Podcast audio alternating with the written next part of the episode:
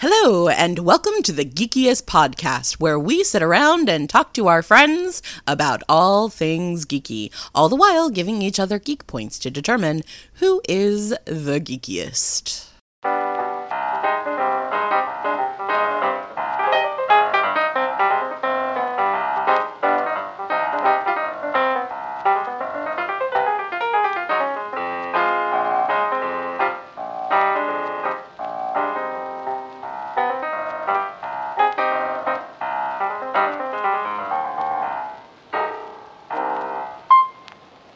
Welcome to the Geekiest. I'm Joseph. My pronouns are he, him. Hey there, I'm Kayla, and my pronouns are she, her. Hey, I'm Andy, and uh, I am a meat popsicle. Hi, I'm Zach, and my pronouns are he, him. Hi, Zach. Hey, How's it going? it- it's Zach from Stoneworks Gaming. Welcome Hey. back. Thanks, guys. It's excellent to be back. Very Zach cool. just so Zach just had uh, him and his team just had a very successful Kickstarter with the Lights of Winthrop Manor, uh, which I have to say the idea behind this uh, gets me right. Uh, it, it, it's something I think has been missing from fifth edition. So I would love for you to give us sort of the uh, the elevator pitch for the Lights of Winthrop Manor.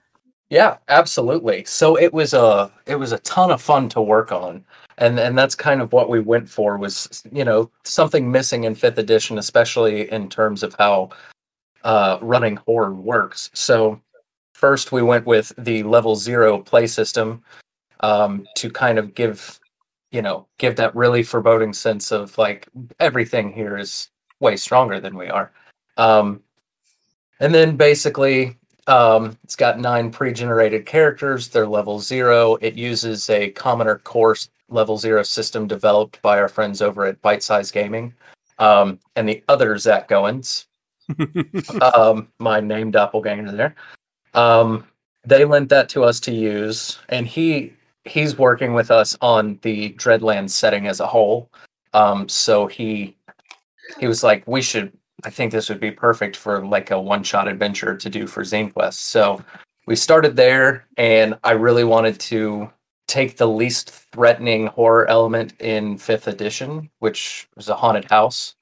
Um, pretty mundane as far as the whole, you know, swords and sorcery type of theme goes. Um, so went with a haunted house and, and kind of shook things up a little bit. Um, the house itself, all the rooms, there's a there's a special puzzle box that the players are gifted pretty early on that allows you to rotate and change the rooms around to try and escape. So level zero, it's kind of like a maze, a little bit of that Cenobite puzzle box type deal going on.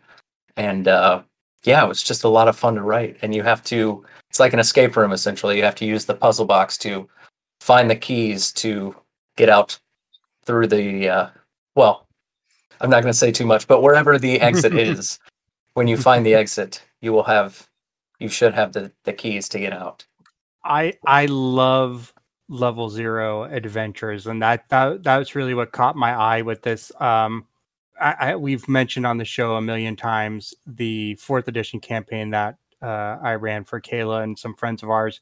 We went for almost four years, and it started off with the level zero adventure from Dungeon Magazine, um, Mhm.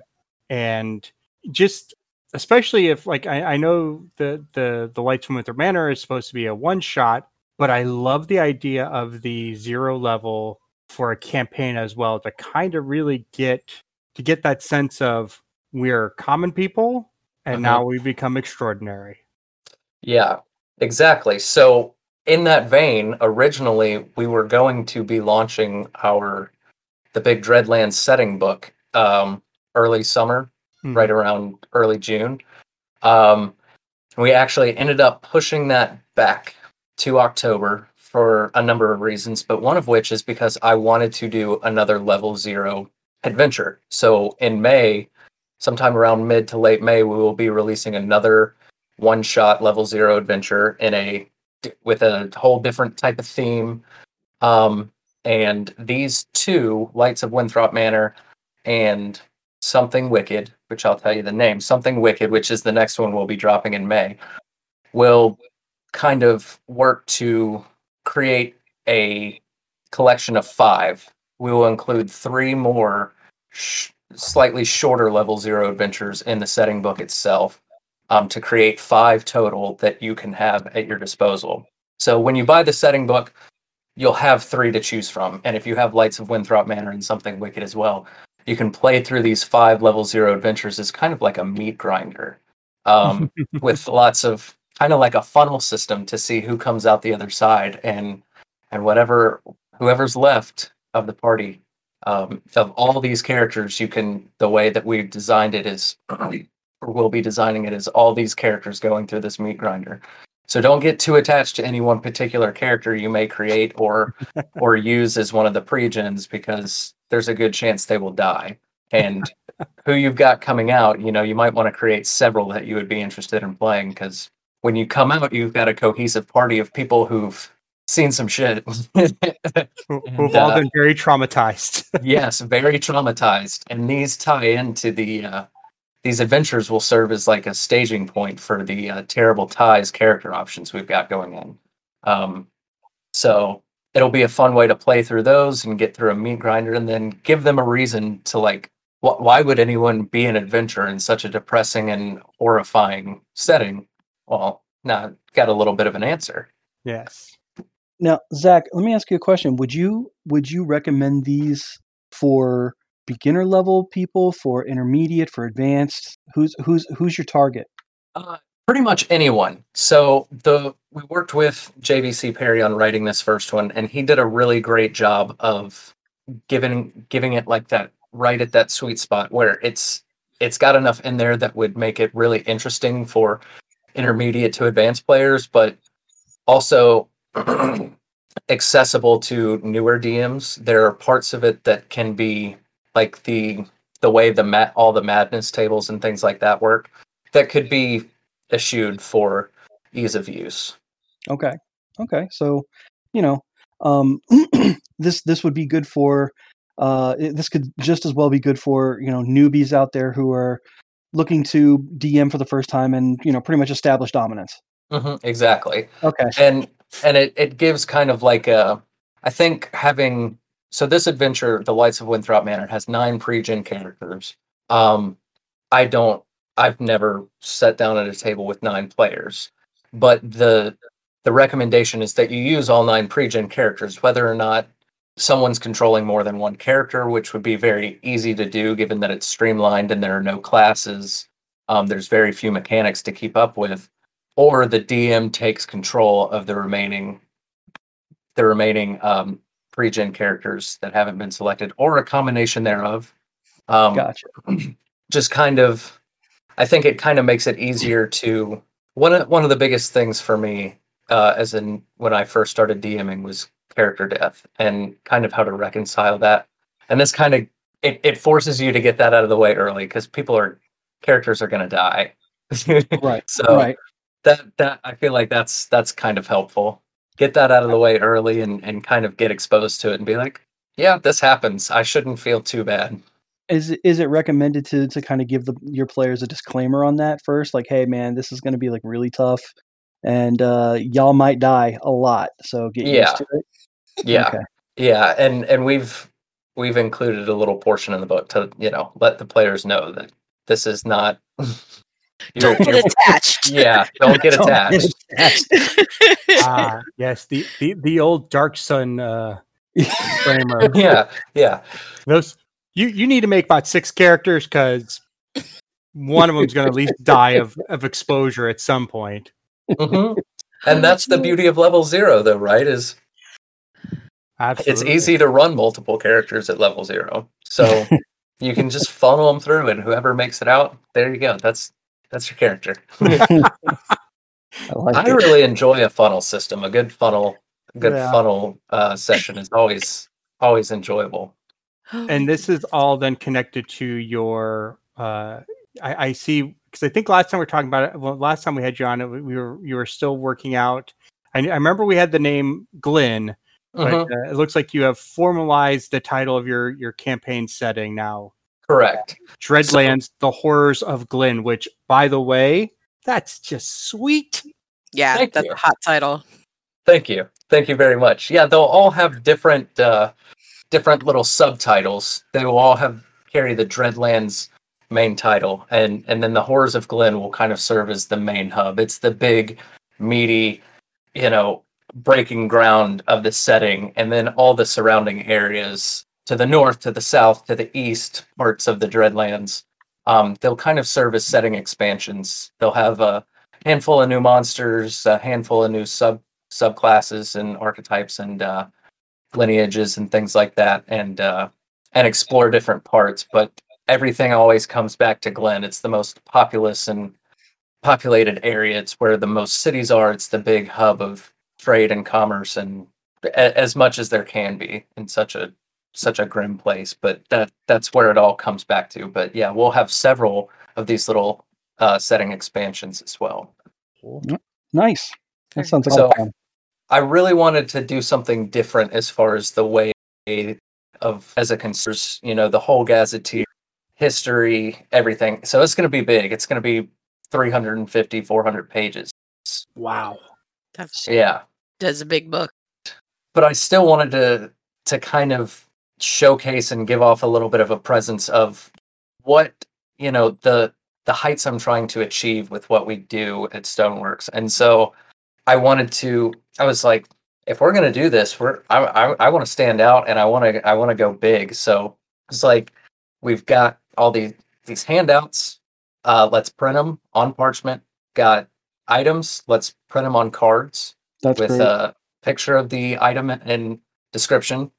Um, and that's just for the basic package that you get. So you you still get those with just the basic zine. You get a physical copy of the zine and the handouts and the item cards, and uh, a wax sealed invitation, the invitation to dinner at the manor.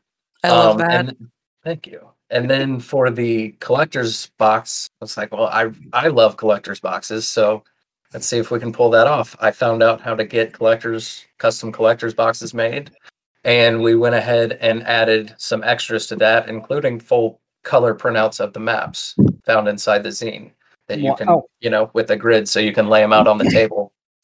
Love that so much. Need Yeah. maps.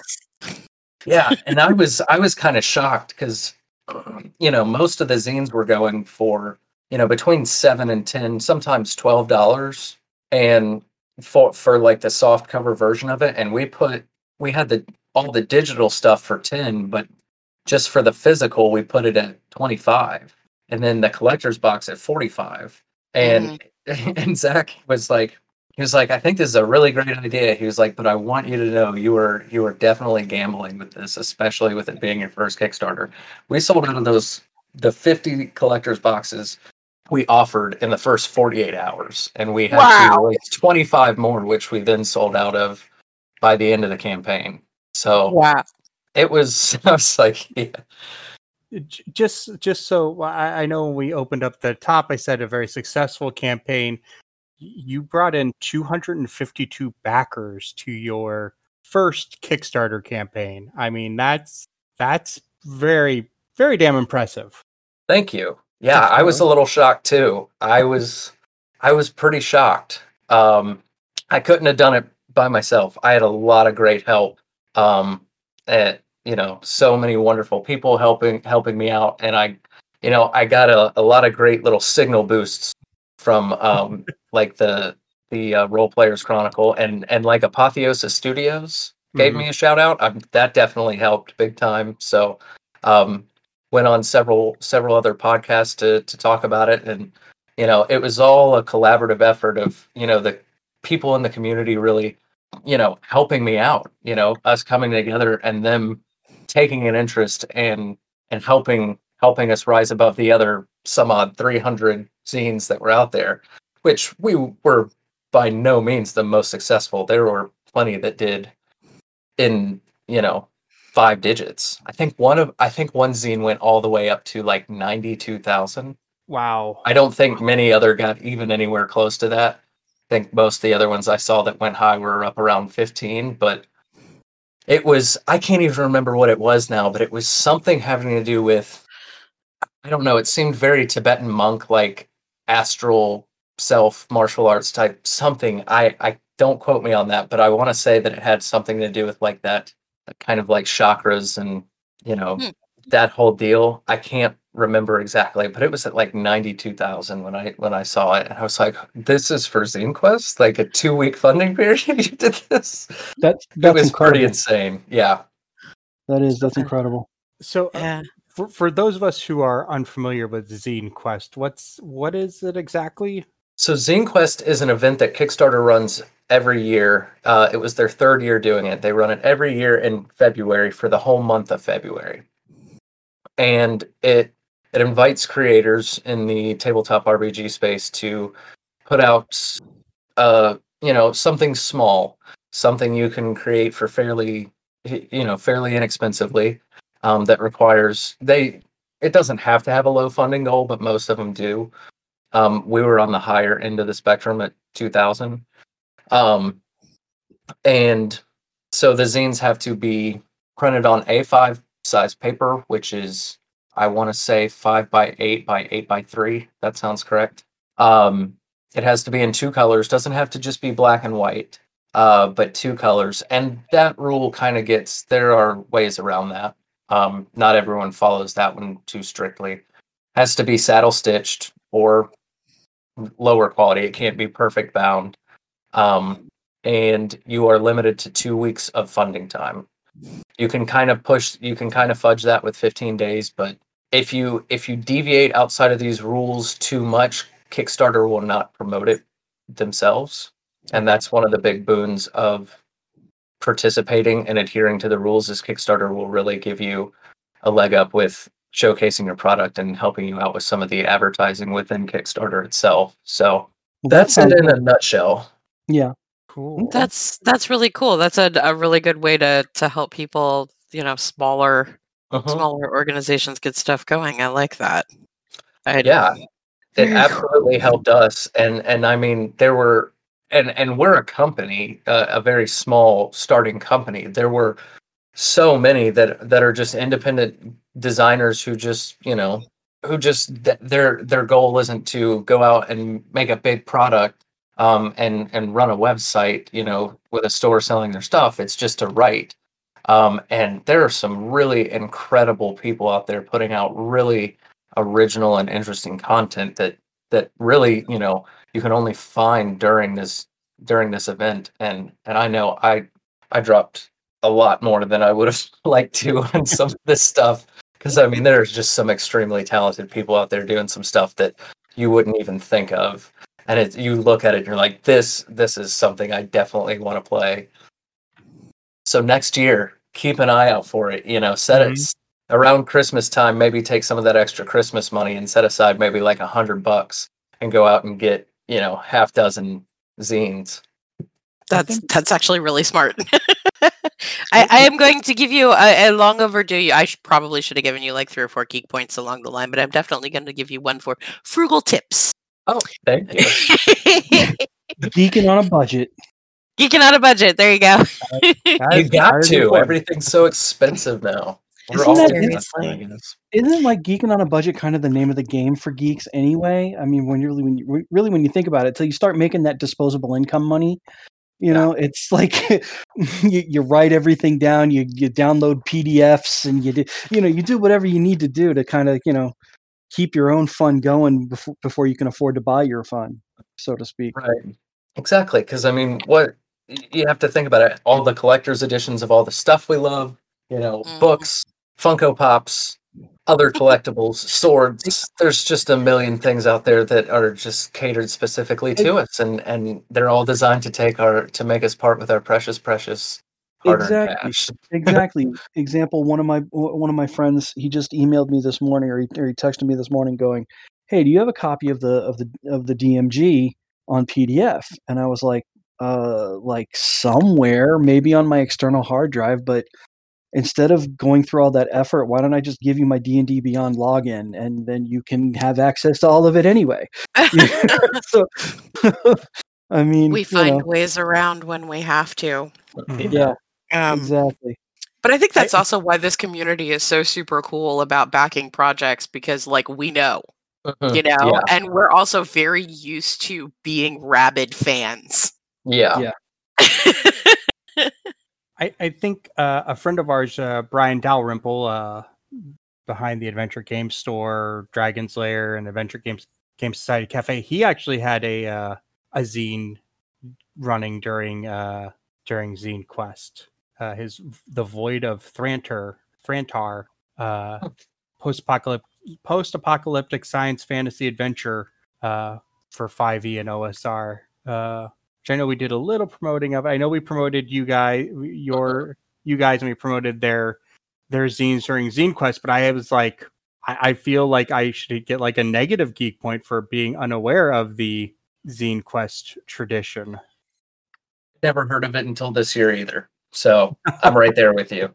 Right, It- well, then you're both minus fifty. yeah, it was it was just Zach came to me in in November and basically had to explain to me what it was, and I still didn't quite get it all the way. And we're working on this thing, and I'm I'm going to him like, what exactly is it that we're doing again?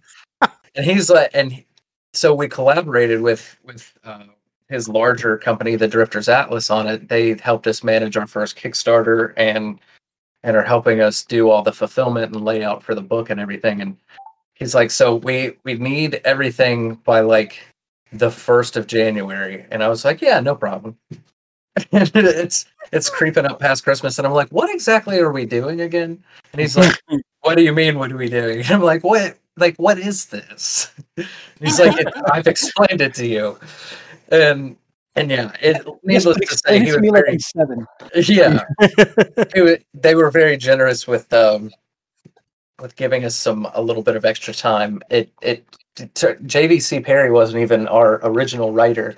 Um, we had we had someone our, our original writer have to bow out at the 11th hour because he he literally had just had too many things dropped in his lap at once and with with a company where he you know where where he brings home the bacon. And you know it was like that was first priority for him because that's what pays his bills.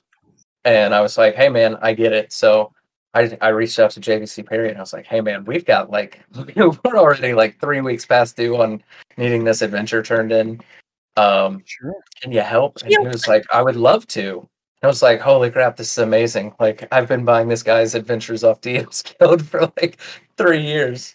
Aw, oh, that's awesome. that is very, Yeah. very cool.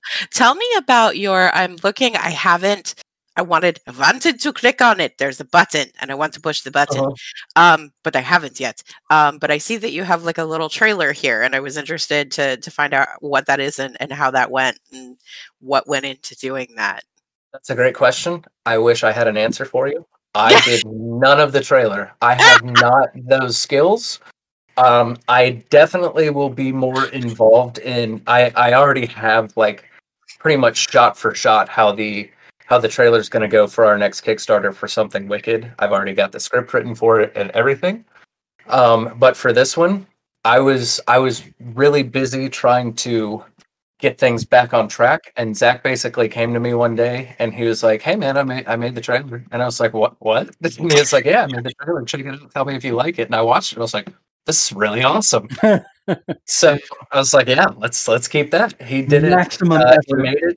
Yeah. and I was like, That's really great. Oh, that's too Uh. I I'm love very satisfied with this. Um, no, no changes necessary. I'm pleased. I was not even expecting this. So he's That's been cool. doing his own for um his that he did through his other company, Bite Size Gaming, and and for uh, it came from the message board for Drifters Atlas. And so he was like, "Yeah, I just went ahead and made yours too." And I was like, "Sweet." That's Small called taking favors. initiative, folks. yeah exactly i mean i i would have not even known where like where to begin with that if it hadn't been for him um now that i know he's capable i've al- like i said i've already put together like a whole page of things for the next one Ah, yeah Uh, like okay here's how it is it fade out and then the music and so you got it all. excellent. So, so Are we Bradbury fans? Is that what Something Wicked is coming from, or is it just a cool title? Like Ray Bradbury? Uh huh. Yeah, I like Ray Bradbury. I haven't read anything by him since. But I'll say this. I'll say this Wow. about Ray Bradbury. Wow. I didn't. He was like the most interesting author I was forced to read in high school. I have. Yeah. I've never gone Okay. and like actually That's picked fair. up anything of his. Like, not that there's anything wrong with his books. I just have never thought about it. Now that I'm thinking about it, it's definitely stuff that his writing is definitely stuff that I would be interested in because I enjoy. I did enjoy it in high school. I was just forced to read it. I enjoyed Huck Finn. Everyone was like, "This book is so lame," and I was like, "No, it's not. It's a really good book." Mm-hmm. Um, Absolutely. So I definitely will have to go check his stuff out.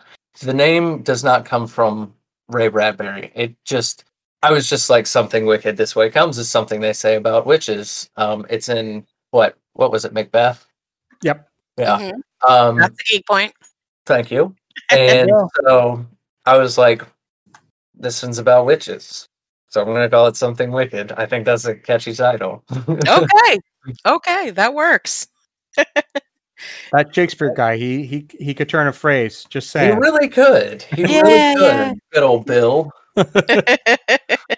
He was Bill a the hack. He was, he was a hack.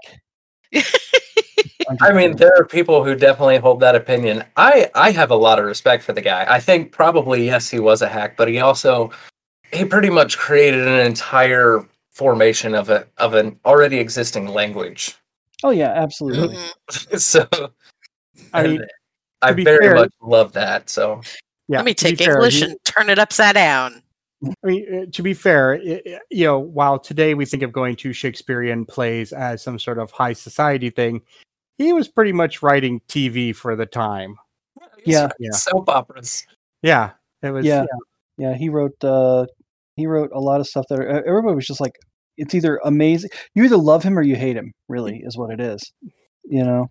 that's true. See, and So- I just kind of like am on the fence about it. I we're not on the fence. Like I I res- I have a great respect for what he did.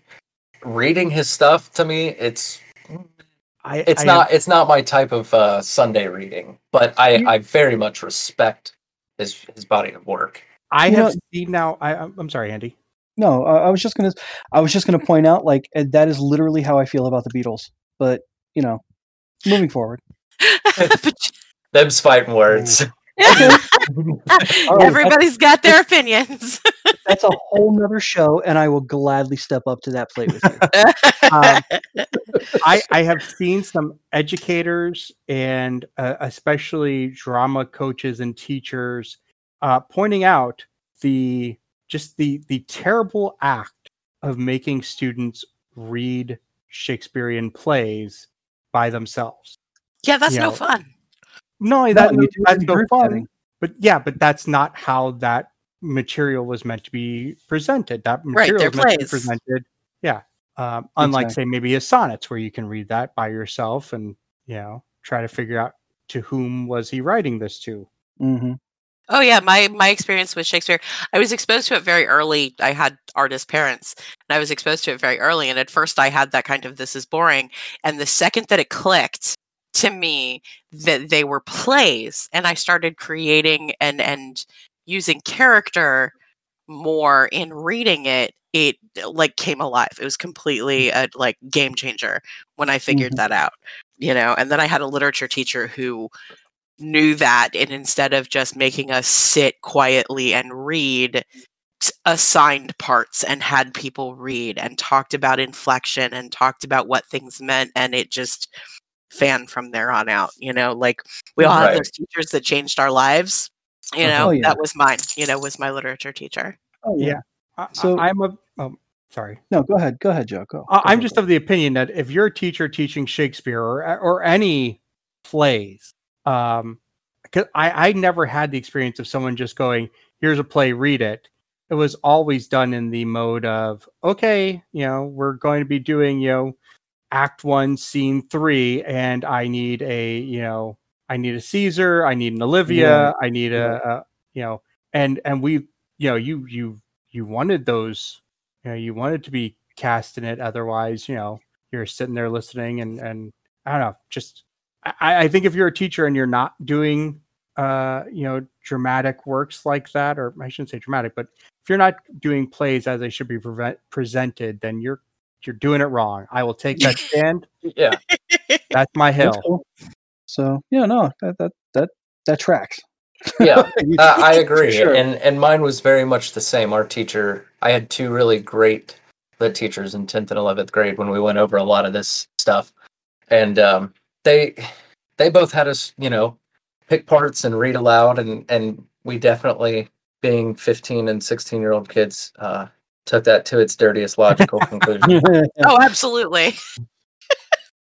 Yeah. You know, So to to kind of uh, let me ask you a question just to kind of get back on track uh, for for a second. You know, you know, if you know, because it's the show, right, Um, sure. Hey, man, but still, deviation is part of what we do. but still kind of, but still kind of. I'm ignoring you. Uh, Circling still, back. still kind of on the subject. Um, so for this adventure, I mean, it's it's obviously it kind of feels like it's it's a little horror based, but uh, but who were who who or what what were your the influences for this one? This one uh, definitely uh, very much horror. Every most of our bread and butter at Stoneworks is going to be horror. Not all the time, but that's what I'm very interested and passionate about, like bringing into the space. Is there but uh, is there anything specific that you drew off of, or or any sources Um, or anything like that?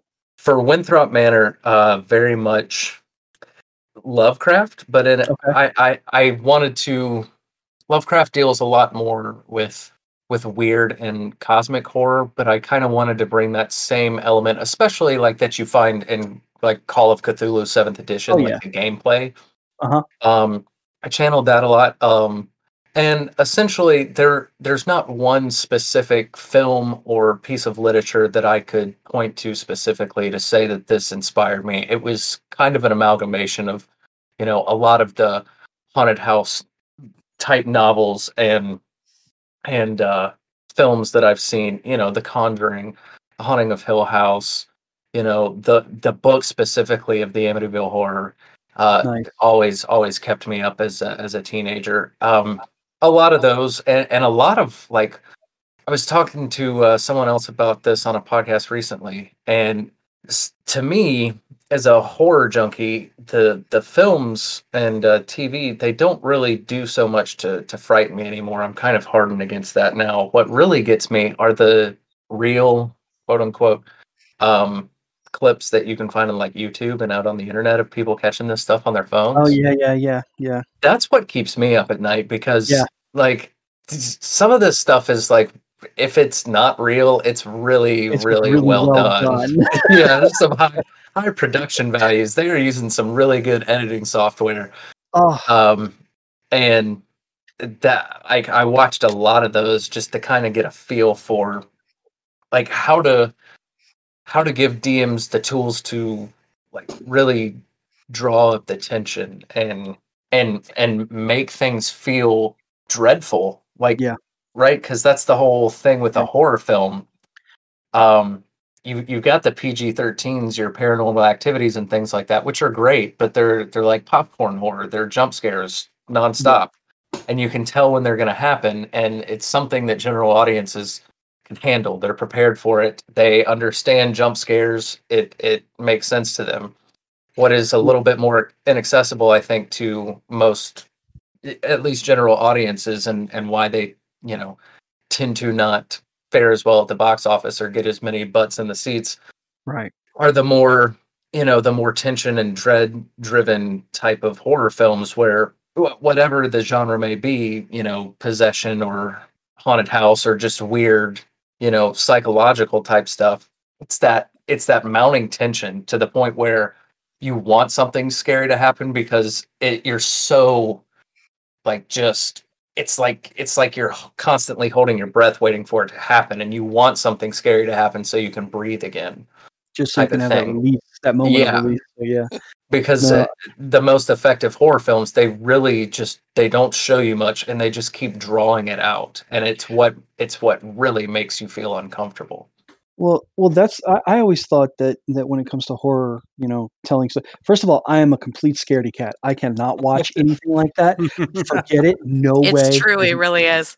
It, I I still I still think back years and years ago to me and Kaila sitting on our couch watching the movie Signs. Uh-huh. Oh my god. and- oh and my trying- god. and me trying to literally like climb up against the wall because I was so scared of what was going on. There's no way I couldn't deal with it. I couldn't deal with it. Um, but but um but it but that is a perfect example that movie signs is a perfect example of of um less is more Yeah. You know the the less you see of the creature the aliens the more scared you are because it's just terrifying and Yeah. uh, and, and a lot of like a lot of those videos like you're saying on youtube or tiktok or whatever uh they they tend to work with that less is more Mhm. uh, uh, thing, you know, uh, uh, uh, style, which uh, which I think is is I think it's difficult. This is just my opinion as a DM. Um, I think horror instilling a horror in your group that's hard to do. Mhm. I think it's it's very difficult to do because you're dealing with you know guys who are like what's what's that a dragon? All right i'm gonna go fight the dragon. All right you know i'm gonna go how do you take a guy how do you take a guy who is used to fighting these giant beasts or you know seeing these things on the on the regular and now all of a sudden he's in a haunted house? How do you scare him? Right. you know what i mean? That's So- that's difficult to do. it's a it's very much a challenge and it's definitely something that I've worked on a lot myself as a DM to try and perfect as best that I can so that I can translate that into into our products into what we write. Um and I think I think the less is more approach is definitely a big step. Like when you're dealing with encounters, um, you know, really drag those out. Let the players know that they're being watched. Give them little hints of something's watching them. They see something around the corner. You really use the imagery, you know, put the stat block to the side, put the encounter to the side, and draw it out. Make give them something to fear, right? Um Right. first of all. But the biggest and most important part is what scares people is subjective to that person, right? So what scares one person might not scare another person. And it's really important Mhm. to when you're going into a campaign if if it's going to be horror heavy is to have a session zero and sit down and talk to your players and say, look, you know, because the whole point of the reason we enjoy and watch horror movies, right, is because we want to put ourselves in an uncomfortable space for our own enjoyment. right So have that session zero and and communicate with your players. Let them know it's going to be horror heavy. This is what we're going for, and really find out where specific lines are and what lines are okay to cross and what lines are non-starters. And like, don't this isn't don't touch on these themes. Don't touch on this imagery.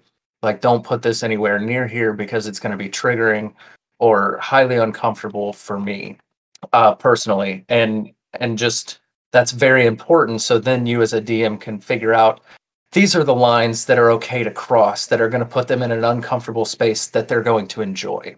And these are the lines that will make it uncomfortable in a very negative way for them. And Yeah. that that gives you a lot of room to figure out how to really use things other than monsters to craft your horror. Uh, ways to draw from real life experiences and real world horrors aside from the supernatural that lend to a lot crafting a very tense and horrific landscape that then you can use monsters to flesh out even further. Oh, i like it i like That's it, it super sounds cool. awesome Nothing can terror terrorize us more than our own imaginations. Right, You know, exactly. and leaving that void for your imagination to fill in as you're going is so key to horror. Mhm. you know, and then being able to write off that and play off that and use that, you know, in the that's just that's just fun. Like Mhm.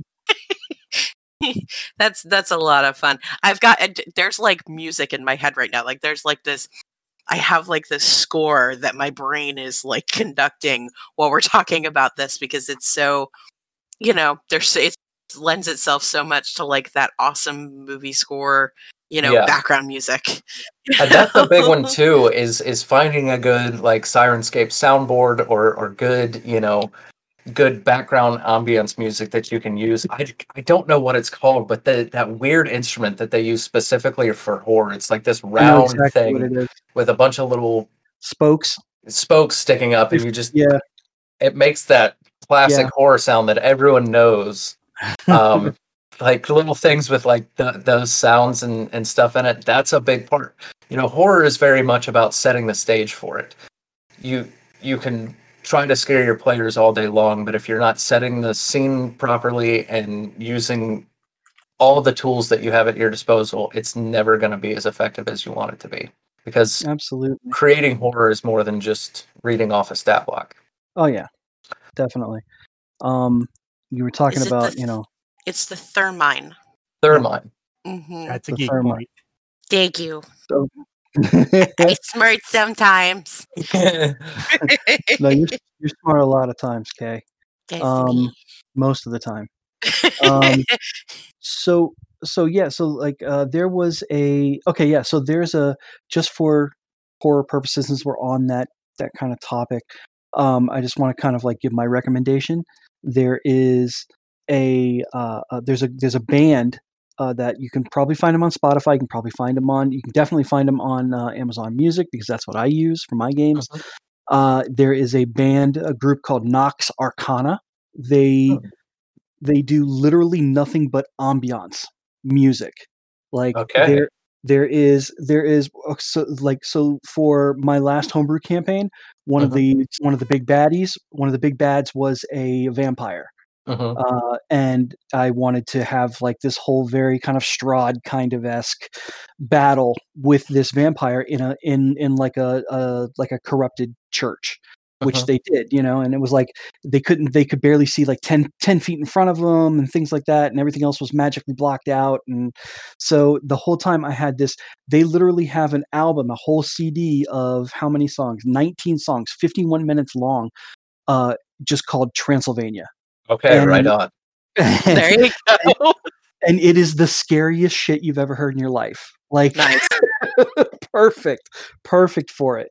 Um, uh, or the only other recommendation I would give if you just want to instill just complete horror and dread and have your literally, I've I had people in my party sweating from just because it was so grating and it was making them nervous and they couldn't deal with it.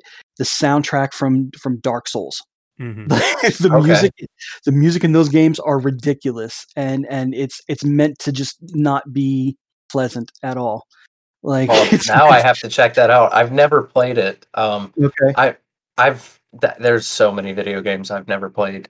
Um, but I will definitely check it out. I've always been the kind of person who I, I love my Zeldas, I love my Blizzard games. You Mhm. know, cer- certain stuff. I, I definitely hop on board for certain stuff like GTA and Red Dead Redemption, and you know, I have the stuff that I absolutely have to play. Um, but for for a lot of it, it's just been like me and me and video games have a very strange relationship where it's like I want to play a lot of stuff, yeah but I end up spending more time like I've always just been the kind of person who I spend more time like writing and creating stuff than I do like sitting down to play video games. Hey Um, that's, my my favorite what what I tend to do more often is the people who really love to play Mass Effect or Dark Souls or you know that kind of stuff, especially really thematic games. I Mhm. will sit and watch people play video games for hours. yes Me too. Yeah. Yay! Somebody else that likes to watch p- video games being Yeah. played. because I'm not very good at them. I'm j- I'm honestly Neither am not. I I suck at most video games. I am right there with you, Zack. I, I can't I can't play them. I either attention span or you know I can't focus my eyes enough or whatever to like make those quick moves, whatever it is. But I love watching people play them and just kind of getting swept away in the story that way. Yeah. And one of the weirdest things I've always found, and this is not true for the video games that I hold really closely to my heart, I've never found this to be a problem. But for like video games that I'm not just like absolutely like jumping out of my pants, that's a weird saying that nobody says. jumping out of my seat to play.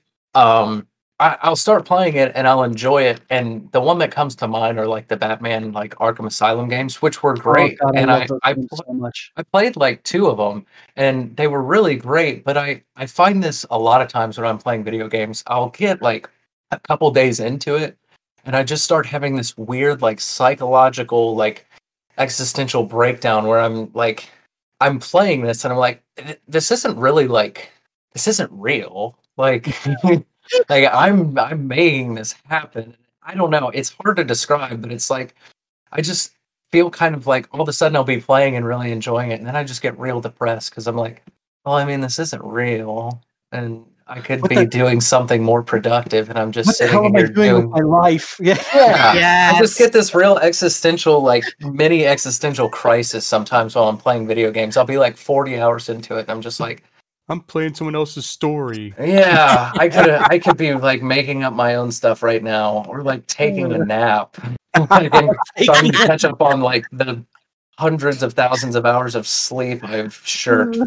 for my entire life. Like, I think that's I think that's the plight of a lot of creatives is that if you uh, consuming other creative work is such a wonderful thing, but it also it does like you get to that point where you're like I'm not being I'm not doing I need to do Yeah. stuff. yeah, Yeah. and that's that's like that's like my biggest problem and weirdly it happened it did happen recently with something that i really love i started playing the newest like wow expansion and i was like on my third night of playing and i was like yeah i should really just be like working on my own stuff though right and for like the last three months i paid $15 for a wow subscription that i haven't even used Oh no. I keep Right. telling myself I'm gonna hop on tonight and pound out a few hours, and I No, just you- no, you're don't. No, you're not. I just Yeah. don't. And it, there's nothing wrong with it. The the like eight hours that I did play of it was super awesome, and I was like, Oh, this yeah. is like the coolest expansion ever. And it just nothing seems to be able to trump my own desire to sit down and just like create stuff myself, which Yeah, I guess is a good thing. Yeah, I mean you you've got this beautiful system to show for it. hmm. True. Yeah. I mean, I just I don't know how people find the time to do other here. No, no, no, no. Here's the thing. Here's the part where it doesn't get me because it only takes two hours. I watch a lot of movies. I don't watch a lot of TV, but I watch a lot of movies. hmm It used to be the other way around. I used to watch a lot of TV because it was, but because it was like it keeps going and going and going, and then it was like, yeah, it's too much. Like, and now I've swapped. It's like this takes two hours to watch. I can sit down, I can relax for two hours, and then I can get back to work. Yep. As a Yep, beginning, middle, and an end. Yep, I can see that. Um, we will often, you know, Joe and I, because we're, you know, we both run our own businesses, you know, plus life and everything else Uh-huh. going on. We will often uh, take time and be like, okay, we're going to watch one episode or the newest episode of whatever it is that we're watching, you know, and we'll sit down and we'll watch that. And it's like, you know, just like, okay, got to go edit, you know, and he's Uh-huh. up and moving again you know and it's just yeah we it's, it gives you that kind of okay i can not feel guilty Yeah.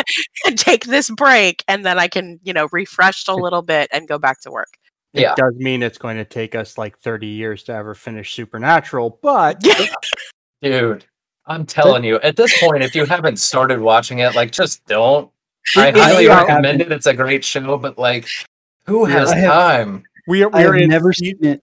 oh my god we're in like season eight, episode Yeah. five. It's like And- Yeah, I think we're at the halfway point. I think it's Yeah. it just goes on forever and it's just yeah but yeah we'll sit down and watch like you know a couple of episodes and then back to work and doing other stuff and yeah it's it's gonna be like a year before we finish it but I was really fortunate that I got on at like season six or ah, okay seven. I w- Uh-huh. I started watching it like season six or seven, so I was kind of lucky because I was like right before that halfway point, so I didn't have as much to catch up on. But now that it's over, I don't like. People are like, "Yeah, I'm rewatching Supernatural," and I'm like, "You are insane." that is so much time.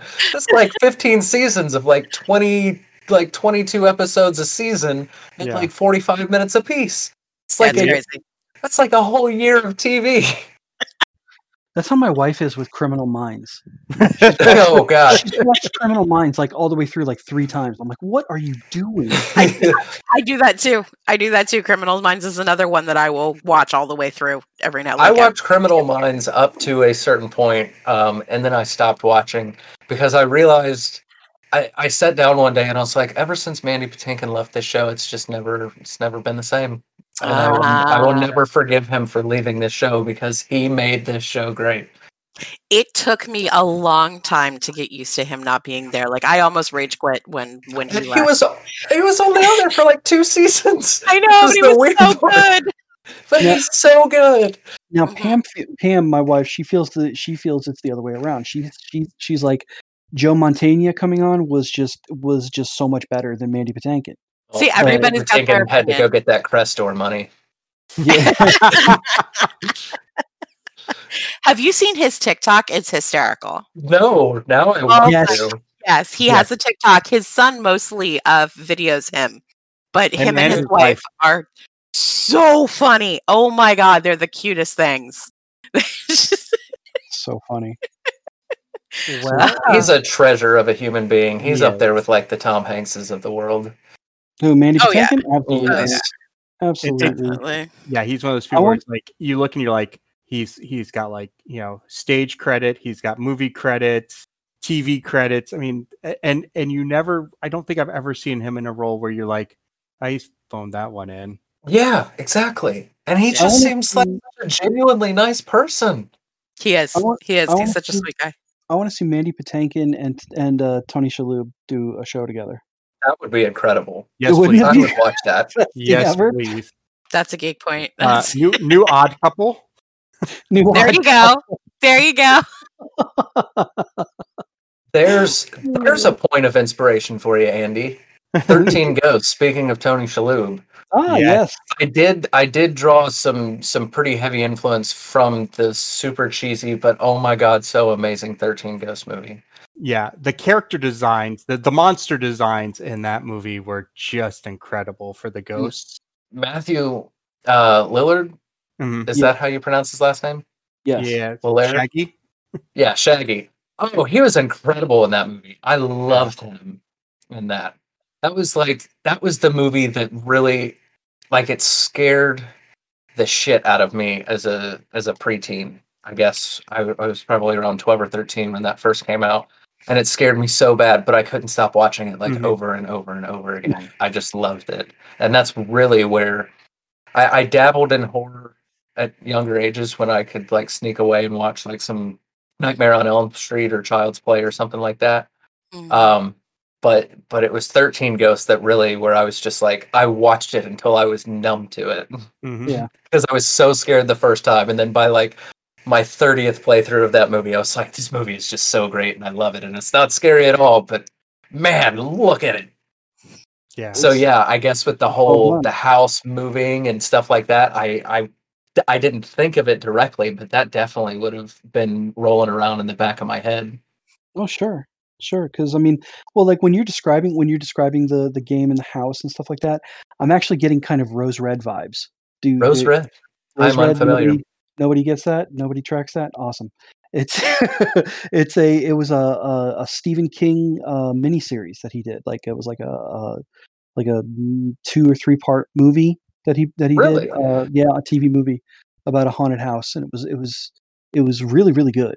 Really, See, I really missed that. The, the name sounds familiar, and now that you mention it, I've never seen it, but I need to. Like for instance, all this this whole thing started because I watched. Uh, I think I told y'all last time I was watching an American Werewolf in London one night and had this mm-hmm. whole idea for this. fantastic movie. It is the the one werewolf movie that's on my list of things that I need to tick off, and I own it, and I've just never watched it. Is Silver Bullet? I've started. Oh, I've so I've watched good. like the first fifteen or twenty minutes of it probably a dozen times, and I just I'm over thirty now, and I'm I caught some sort of some something from my father where it if I'm in a certain position.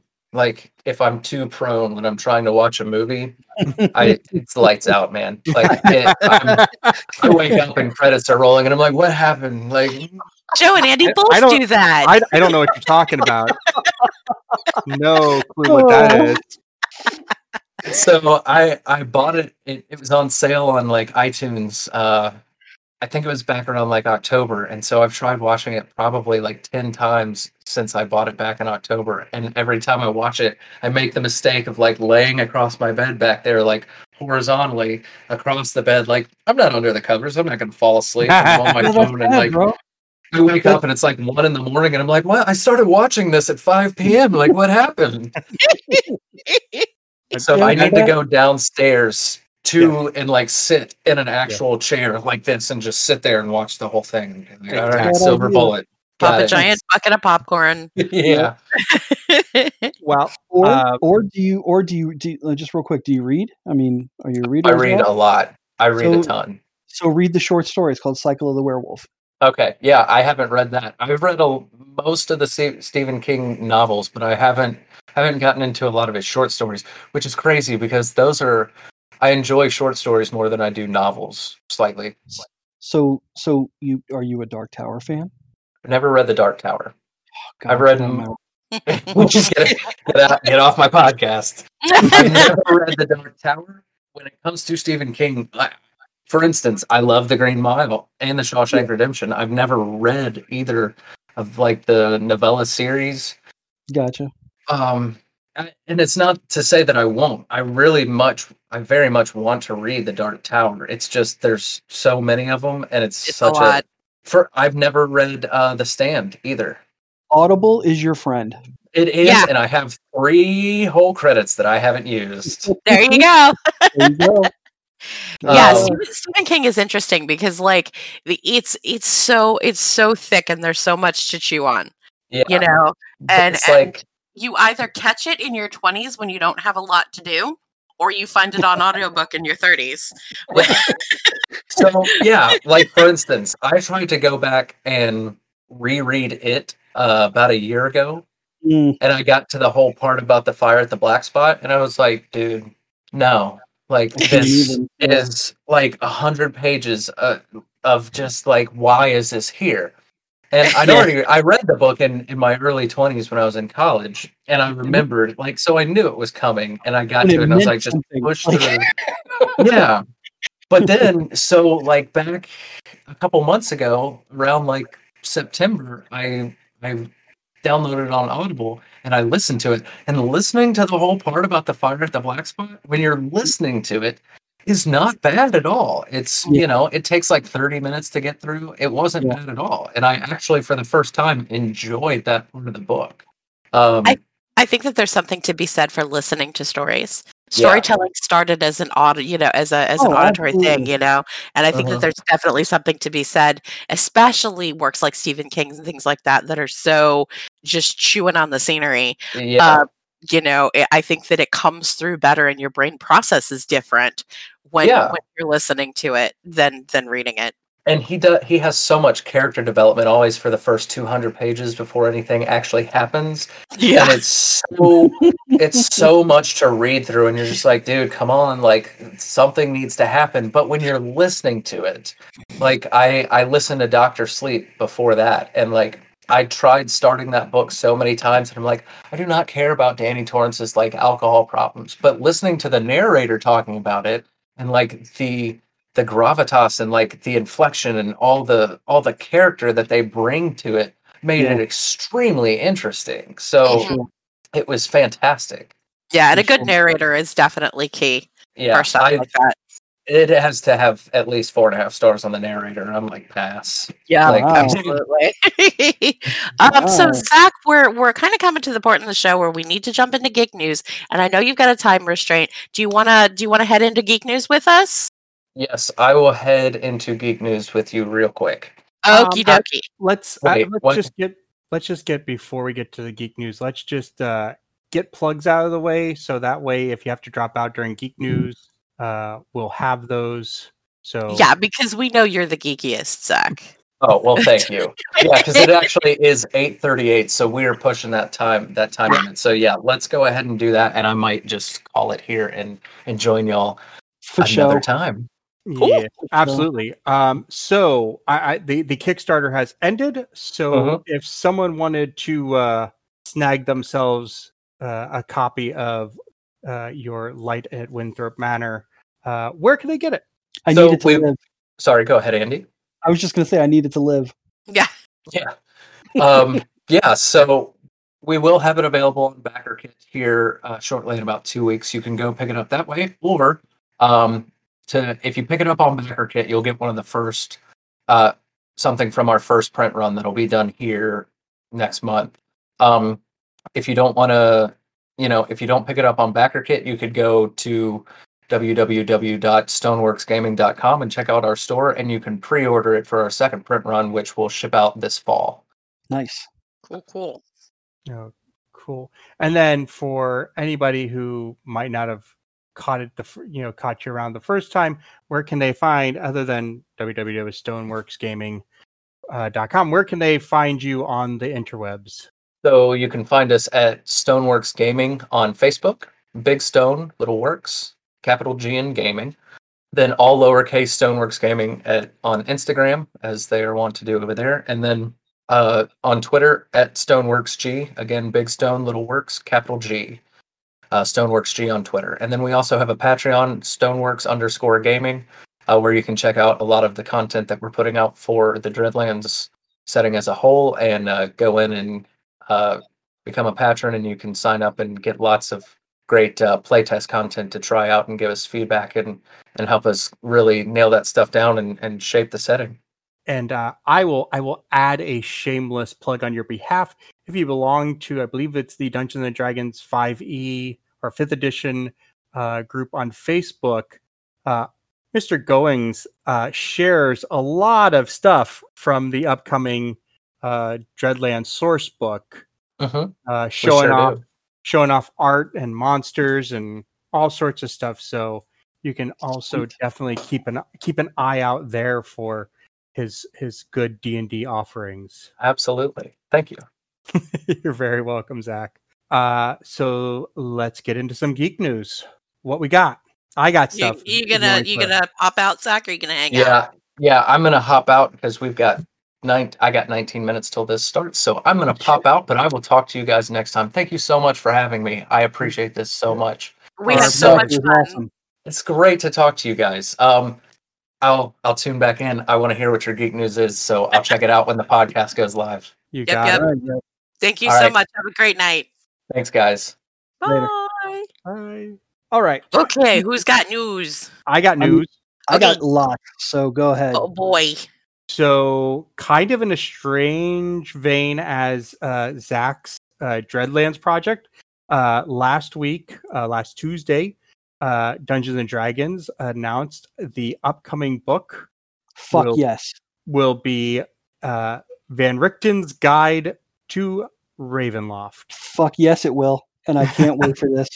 Like, Uh, like, which like, I don't want to say I have a vampire boner, but I have a vampire boner I, for I, this. um, I, I I kind of felt um, when last was it last month they when they released uh, in the Unearthed Arcana the uh, the Gothic lineages, uh, the Dhampir, the uh, Hexborn, and the Created or something. or- Yeah. I mean, like they when they rolled those out, it was like, oh, I think I see what they're doing. Yeah, yeah, you saw it Uh, coming. yeah. so so this is going to be pretty cool um, and i say that as somebody who has two box sets of ravenloft the realm of terror uh, on my bookshelf uh, the the 2e uh, setting book uh, setting boxes we get it. You're old.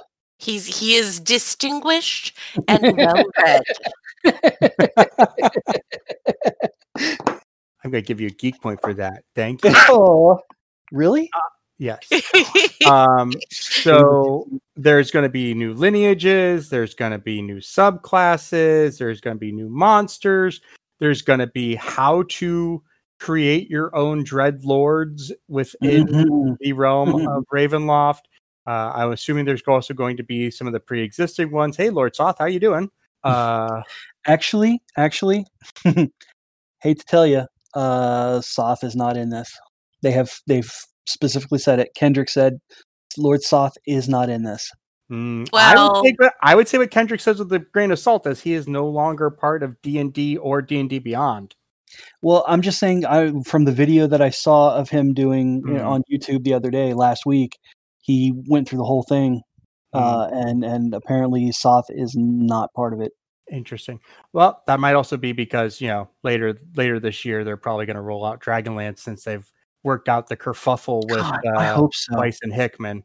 I hope so. Um, staying on D and D news, uh, Hasbro, the parent company of Wizards of the Coast, which is the publisher uh, owner of Dungeons and Dragons, uh, announced this week that there is a reorganiz or l- last week that they are reorganizing uh, the the business of Hasbro to give uh, Wizards of the Coast its own division, basically. Really? Uh, yeah, and that would be because, according to the Wall Street Journal, uh, Wizard of the Coast reposted a revenue of eight hundred and sixteen million dollars for 2020, well, a 24 percent increase from 2019. well, I uh, mean, everybody's at home. What the hell else are they doing but playing D and D? Here's here's here's where that comes in. That is uh, so that is from uh, D and D having uh, a great year, Magic the Gathering having a great year, Mhm. but Hasbro itself, uh, their sales was actually were actually down Ooh. uh, last year, uh, eight percent loss of revenue in 2020, uh, which they partially are blaming on the uh, retail market shut down uh, during 2020. So That's probably somewhat true. I, I, I totally I totally think that's somewhat that is somewhat true. What you know, plus you had like retailers like Toys R Us, Yeah. coming and going and going again. Um, so yeah, so they are going to be their own division, which I, I think also kind of uh, is also the the other side of news is uh, Wizards of the Coast is actually uh, inking a lease uh, in Bellevue, Washington, uh, ah, thirty-two thousand square feet. Um, ooh. yeah, they are. Uh, they according to the company uh, telling GeekWire that they've outgrown the Renton headquarters and they will use the Eastgate offices to house 100 to 150 employees. Let's Uh, hope they don't. Let's hope they don't throw away any artwork in the move. Yes, please don't. You'd think they'd have learned their lesson by now. Well, I'm going to cover that when it's my turn. so I, I and I honestly, I honestly would imagine with with the folks they have there now being actual professional people, uh, they they you know they, they are very much. Uh, but um, yeah, basically uh, from what I, I've been reading, uh, you know, across the board, it's it's been a banner year for for the D and D and D and D adjacent uh, uh, brands. Uh, according to this, uh, D and D Beyond uh, had a where is the number now? D and D Beyond saw I think it was like a three hundred percent increase in subscription rates, something ridiculous like. wow. Um, well, I mean, it makes sense though. Yeah, no, it totally makes sense. Um, they also are going to be adding two new unnamed D and D video game projects.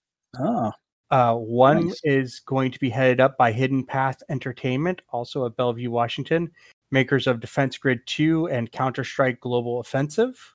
okay.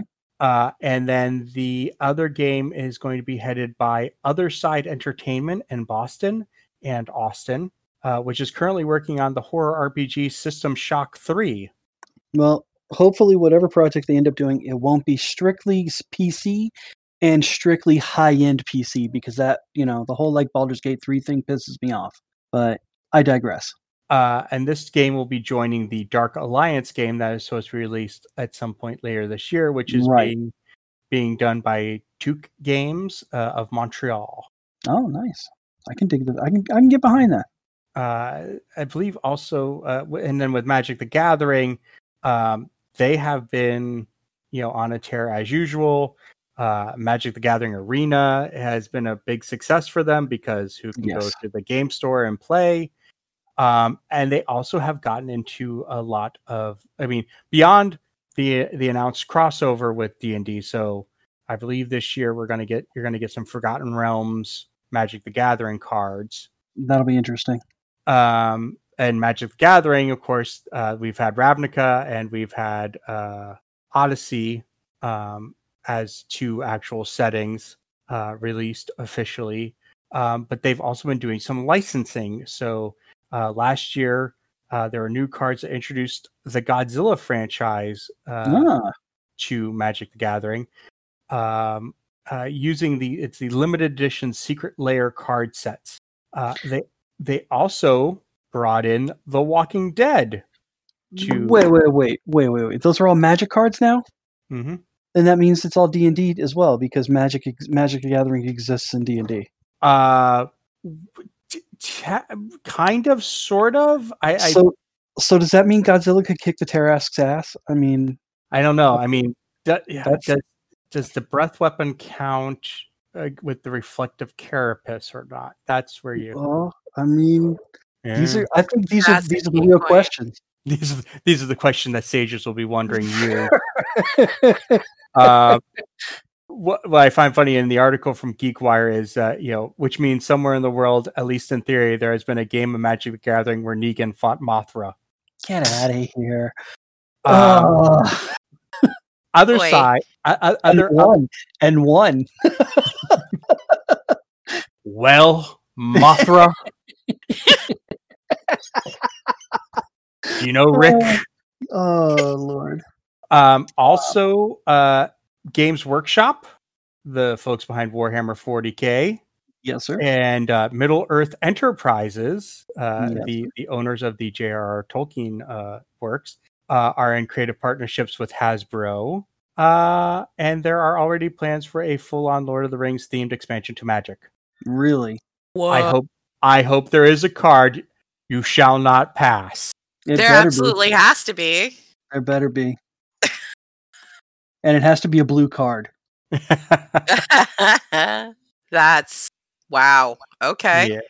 So No, no, that's Lord of the Rings. WoW is a different thing. Yeah, no. altogether. Uh, so so so that's the Hasbro news with some D and D news and some Magic news. So Jeepers. uh, on StarTrek.com last week uh, for Investors Day, uh, they revealed the uh, character images for Star Trek Prodigy. Uh, for those who don't remember, um, Star Trek Prodigy is the uh, upcoming animated uh, series that will be debuting on Paramount Plus uh, as well. I believe still as well on Nickelodeon. Nice. Um, Prodigy is Star Trek's uh, first Star Trek series for kids and family audiences, um, and uh, basically picks up where a, a group of uh, young people, six young outcasts, uh, find a ship and uh, commandeer it. Um, this show will also see Kate Mulgrew reprise the role of Captain Kathryn Janeway I dig uh, her. how and how that's going to be done has still yet to be revealed. Uh, although Kate Mulgrew in an interview did reveal uh, that they had finished season one and had already started working on season two, which that's pretty ambitious. Um, it is. It is. to start doing something before it's been released, but that also shows uh, what you know what support they believe uh, this you know this show will have. Um, the character designs. I'm trying to pull up a picture to share with you guys. The images Uh, are really cute. Yeah. Um, Usually you don't go Star Trek and then cute in the same sentence. Oh, but and yet, Uh, right. That's what I think is interesting. It's like, Yeah. here we are. Ta-da! yeah, no, they are. They're yeah. super cute. the other news that came out of Investor Day for Viacom is that Strange New Worlds uh, will be uh, coming out, and it's going to be featured on the uh, Paramount Plus system. Uh, basically, Paramount Plus is going to basically bring the Star Trek universe fully over. So all of the series is, is, is, is will be available for viewing on Paramount Plus. Uh, Are they going to take them off everything else? that I have not I haven't found that information, but I would imagine as the contracts expire, yes, they will Yes. probably be removed. Right. Um, they won't have all of the movies on at one time, but they will, you know, the movies will be moved in and out. Um, Why? Why can't I just watch the movies? I believe it has to do with contracts with other services. you know why. It's rude. Well, Um, yes. on on the Star Trek Voyager front, the same folks who gave us uh, what we left behind, the DS9 documentary that Kaila and I still need to watch. Right? Uh, today, March first, they launched uh, 450 455 films launched an Indiegogo funding campaign for Star Trek Voyager, the Nice. documentary. Um, and they blew through uh, their original goal was 150,000 uh, was their first goal. Um, and in a few few hours they they basically hit that. Last I saw uh, they were somewhere around uh, 275,000 Nice. Nice. um, the different levels of, of support and perks you can select. Uh, you can start with anything from like five dollars, where you basically just are giving them money with no rewards. Uh, Twenty-five dollars gives you a digital bundle, uh, which has a target release date of September 2022. Uh, Thirty-five dollars Blu-ray DVD combo pack perk uh, with release date for that October 2022. And if you go to fifty dollars, uh, you get some collectibles and your name in the end credits of the doc. Right Uh, on. There are some other perk levels and whatever, but uh, for 100 to 150 dollars, you can get on some celebrity Zoom calls with cast members from DS9 and Voyager. what? And for a thousand dollars, they're offering away missions where you can join up with other fans for guided tours of some iconic Voyager locations. Probably that same rocky outcropping somewhere in the, the California chaparral where mean- multiple things you- have been shot. You mean the Gorn? The Gorn That's- scene, uh, That's a key where where where Picard met uh damn it her name slips my mind uh to talk him uh, uh, joining him on his mission uh yeah that that location And Uh, Joe gets a geek point for knowing exactly which episodes that fucking thing shows up in. Like, um and if you want the full VIP package Andy where you get you get an associate producer perk oh, $10,000 do I get a trailer, I think it just uh guild or whatever? the producers Guild, yeah grand for like you- don't you get like healthcare for, for like the remainder of your And I mean, it's kind of worth it. yeah I mean it's up grand but not I don't- this is uh, rumors, but it's coming from Deadline and I believe Variety. Um, for the Obi Wan series, the producers have reached Duros to pluck yet another star. For recommending this, and- and then like life happened. So, so if you're going, wait a minute, she was on Game of Thrones. Wasn't Pedro Pascal on Game of Thrones? And I'm like, yes, yes. Not only were they, they, but they were they were lovers. Word. No, wait, she was was she? No, yeah, she was. Oh, one they of were his- they were they were Yeah, they husband and wife, I think. No, she Are was. you sure? I think she No, was they just. A, I think she was just a lover. I don't believe that uh, Oberyn had actually married her Oh, I don't know. uh, because all of her children had the last name Sand, which in Westeros means that they are bastards of Ah, right the uh, of the Kingdom of Dorne or the the, the Principality of Dorne. It is also a geek point.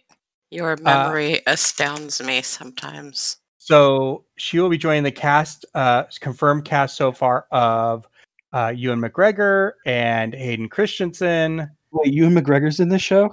Yeah. it was either that or Resurrection Spell on Alec Guinness. I I would I would pay to see that. hey, hey, you know what? You, you know how you know how you Ewan McGregor is as Obi Wan is constantly made fun of. Like, there's memes of him saying that he is, you know, referenced as Jesus Christ and whatnot, right? Mhm. You know, all the time, right? No, I, it's funny. Come on. Anyway, so he- here's my concept: Ewan McGregor plays Jesus Christ Superstar. See he now- sing. he can He can sing. sing. Yeah, you're right. You, that is true, and and that would actually be cool, just because he, as a person, is incredibly talented. Yes, yes. I, I, I, I would, would either that I or would- I would pay Godspell. Godspell would be good too. True. I mean, I'd pay money to see Jesus Christ Superstar with Ewan McGregor. You know, Yeah, no. if he I- just if he just shows up at the Last Supper and goes, "Hello there," you know, that would be that would be the best thing. Oh my god! yeah, no, he he would have to have at least one throwaway hello there. And if it if, and if it was done like the uh, like in a movie, there better be a fucking tight close up as he goes, "Hello there," like to Judas, like or uh, Simon the Zealot, you know. Hello. no, there. no, he, he shows up at the marketplace to trash it, and he's like, "Hello there," and he just Jesus whips out a lightsaber and just starts going to town. Oh, jeez. Although I have to say, my, my still my favorite, my favorite like Ewan McGregor Star Wars story is them having to tell him to stop making the humming noises. Noises. Yes. Oh my! Like because you know Andy and Oh. Kaila that if we were doing Star Wars lightsaber fights, we would we would have to yeah. be told to stop. It's Doing the hard hum. not to. What are you It's like- about? We have. we Yeah, right? We've done this. But like, yeah, it's But- it's but I like mean, going with, to like, George Hamilton and not singing you. along. Yeah. Yeah. No, I'm talking about like George Lucas is there, you know, shooting you. Um, could you tell Ewan to please stop making the noise? we have ADR for that. Uh, Someone should. I- Some, there should be a cut with like that left in. it'd be the greatest ever. It'd be the greatest ever. you just left it in. We have that, there's footage somewhere. We got to find it. There is. There is. Uh, and my last bit of news. Hey, uh, did you think you were done seeing stuff from the Terminator universe? No, we're never going to be done. I don't have a Uh, problem with the Terminator universe. It's not my favorite thing on Earth, but I mean, I haven't seen that. la- The last one they did. The me uh, neither. Me neither. The last one I saw was Salvation, and I didn't hate it. Everybody was like, "Oh, this was a stupid ass movie." I thought it was pretty damn good, but I mean, that's just me. I saw. Yeah. I saw the one after Salvation. Uh, was it Genesis? Spelled weird. Yes. Yeah. Um, that wasn't again not not terrible. Um, but the the one that came after where they you know got Linda Hamilton you know back involved. hmm Um, did not see that one. I, I have seen it available on one or more of the streaming services that we have access to. So one of these nights, I'm going to have to pull that up and watch. Uh, but uh, the Terminator will be returning to a TV near you. Netflix Oh, new series. is an anime series. Ooh.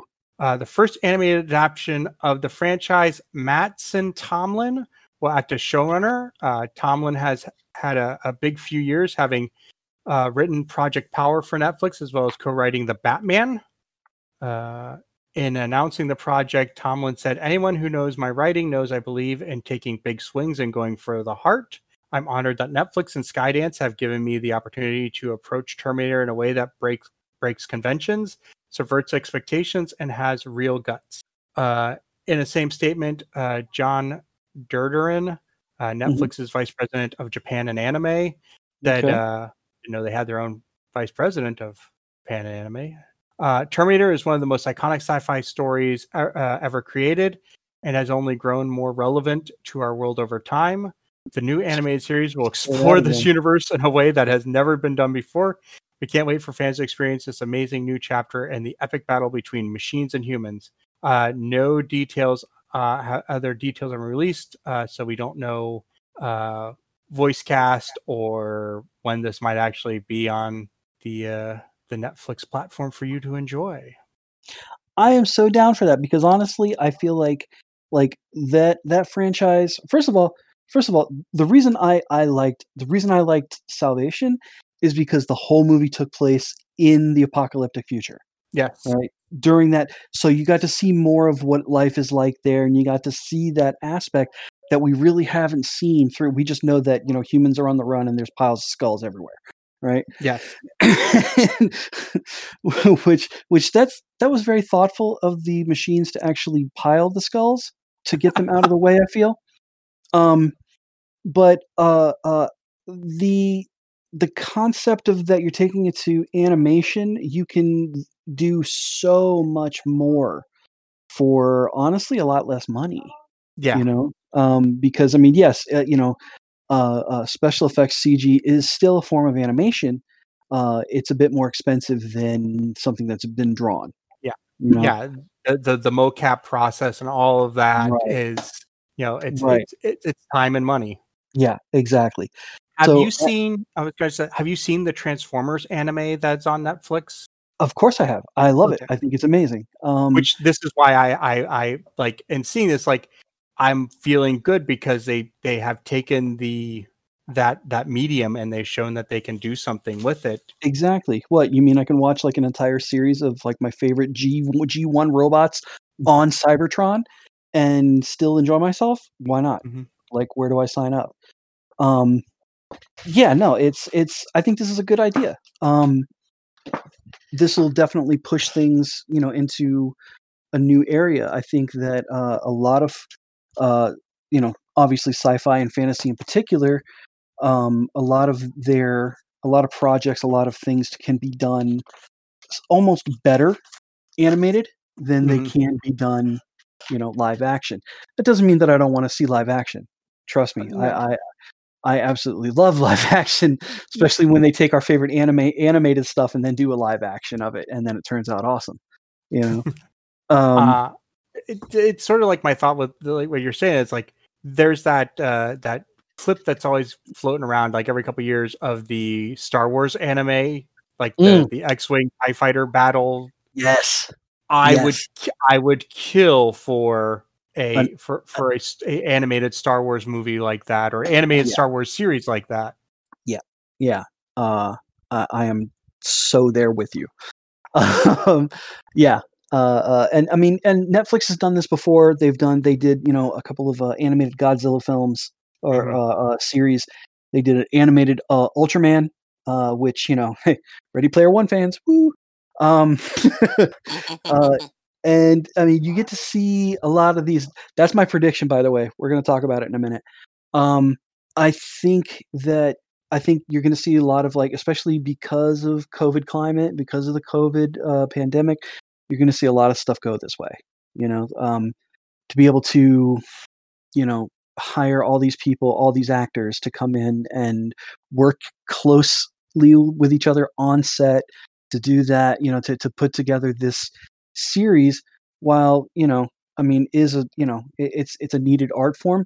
I don't think it's necessarily needed right this second um when you can you know have voice actors who a lot of them do their stuff at home now.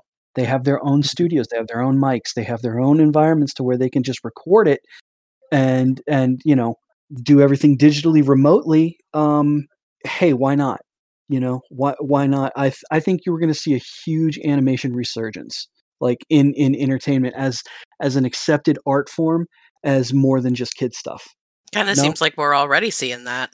well we are we are but but it's not like that that um that mentality has not hit mainstream Okay. you know what i mean Uh huh. like like like um like well at least not in north america in japan uh korea in you know in in uh asia uh where uh you know a lot of you know anime is is big there they have entire series that are soap operas that are all animated and it's it's just it's it's accepted there and it's and a lot of times those are more popular than the live action stuff you know? They'll do uh, uh, you know courtroom dramas they'll do every and, and it's all animated you know? I mean it doesn't need to be you know um you know uh, uh, uh, uh naruto and, ani- and and you know anime. It's it's just animated drama Hmm. you know? And that's that's i think i think especially when it comes to japan they're they're much more advanced uh, mentally. They're much more progressive uh, than we are uh, while still being uh, uh, thoughtfully conservative if if that's if that makes any sense That does make sense, and it, it- like you said, especially in this climate, it, it makes sense that things would would go that way. Yeah, it does. But no that's a that's a great that's a great i- that's a great story joe. I i, I look forward to seeing terminator Yeah, uh, animated. and and uh, as more information is uh, released, we will definitely be carrying that because, like it's, I, I think what you're saying, especially, is true with you know you can we can do so much you can do so much more animated than than I- than you can do um, live action with CGI uh, at a at a better cost point. Also, Yes. um, you know, you can also get, you know, some very talented voice acting folks in there Right. um, who they can play characters, but they don't have to carry it based off of what they look like or who they are. Yeah. So- Kevin Conroy. Kevin Conroy. That man is not pretty, but he is the sexiest Batman voice you'll ever hear. Uh, and that that's it for my news. Uh, so I passed the torch. You want to go or you want me to go, Kay? You can go. I can go? Yep. All right, cool. Cool, cool, Right cool. out the door. I mean, um, I'm just gonna cut my feed. Um, no, uh, so yeah, I, I got a couple of things, guys. Let me just go down my my list. I actually made a list, oh and I boy. never Boy, make lists. Yeah, right. we're honored. I know, right? So one of the coolest things we're talking about animation. Um, uh, this Friday, I'm so psyched for it. Probably not going to be able to buy it, you know, because that's what it's going to be. There, it's you're going to have to pay for it at first before it becomes whatever, you know, available to stream.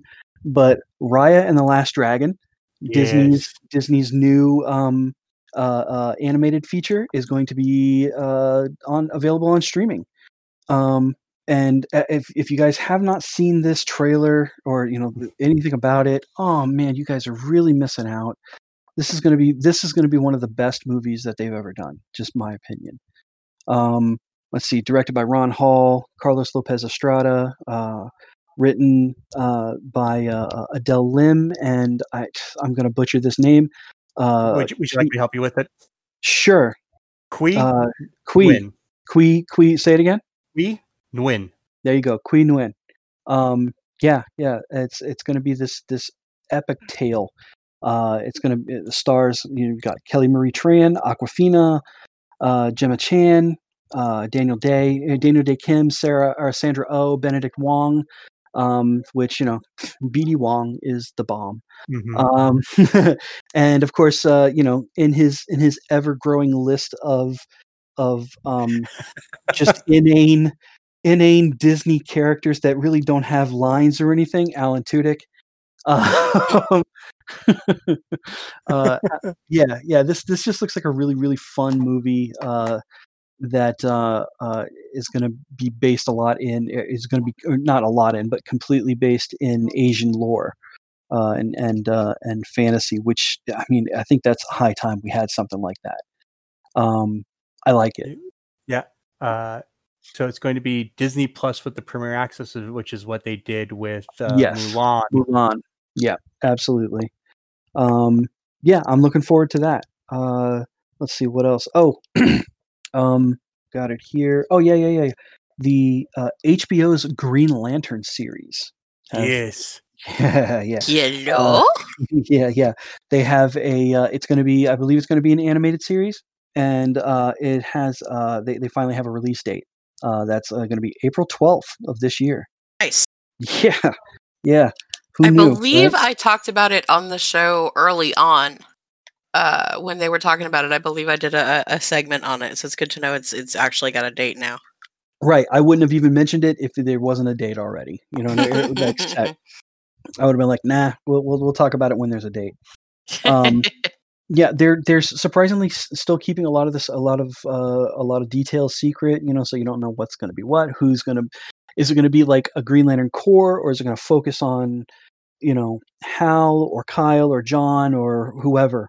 Um, as long as it doesn't focus on Guy Gardner, um, I'll be happy. Unless we get to watch Batman punch him every every episode. they need to put it in the credits, like the opening credits. Like, um. So yeah, that's gonna be a lot of fun. Uh. Oh, Joe, I I I did this just for you. Um. The Snyder Cut. Did Yes. you know? Do, are you aware that it is not going to be in widescreen?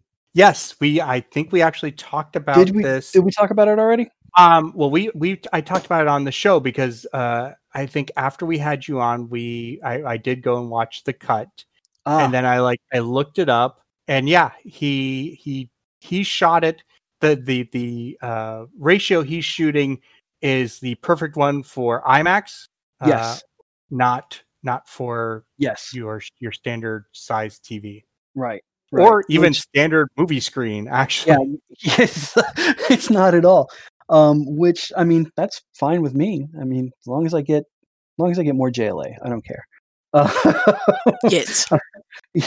see, even Kaila agrees. Yes. Yes.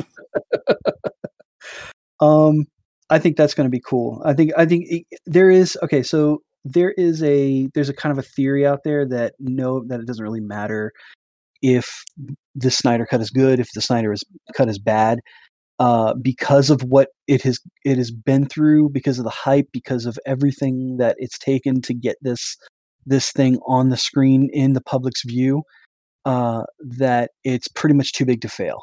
Like like no matter what, it's going to be considered a triumph. I have heard that said, yes. Yeah, you have right. Yeah. So, um, I mean, I, I kind of think that that is, unfortunately, we need. I feel like like the DCEU needs something like that as a shot in the arm, kind of to get things properly moving. You know, because I mean, they're, you know, they're they're dragging their feet, but then they're trying to catch up, but they're doing it sloppy, and I mean, it, it just, I don't know. I I'm I'm hoping this is the this is the uh, the adrenaline shot they need to really say, you know, okay, now we can do this, and we can do it correctly. So Mhm. here's Andy, here's hoping. Yes, sir. uh, I wanted to circle back on the Green Lantern series. Yeah, It is a live action Green Lantern series. Uh, you we did are cover me. we did cover this. Um, it will be uh, it's a core uh, a corpse uh, a, a core movie. Okay. Uh, Alan Scott, Guy Gardner, Simon Baz, and Jessica Cruz. I get my Alan Scott. You get Alan Scott. Oh You have to share Alan Scott though because that's no, my he's Green Lantern. mine. No, he's mine. All right, you can be yours too. All right, but share him because you know I fell in love with him because he was a member of the All Star Squadron. Right. right. Also a geek point. I like it. Yeah, so it's going to it it's going to be live action. Uh, Nice. Yeah, and so it starts shooting next month. Sweet.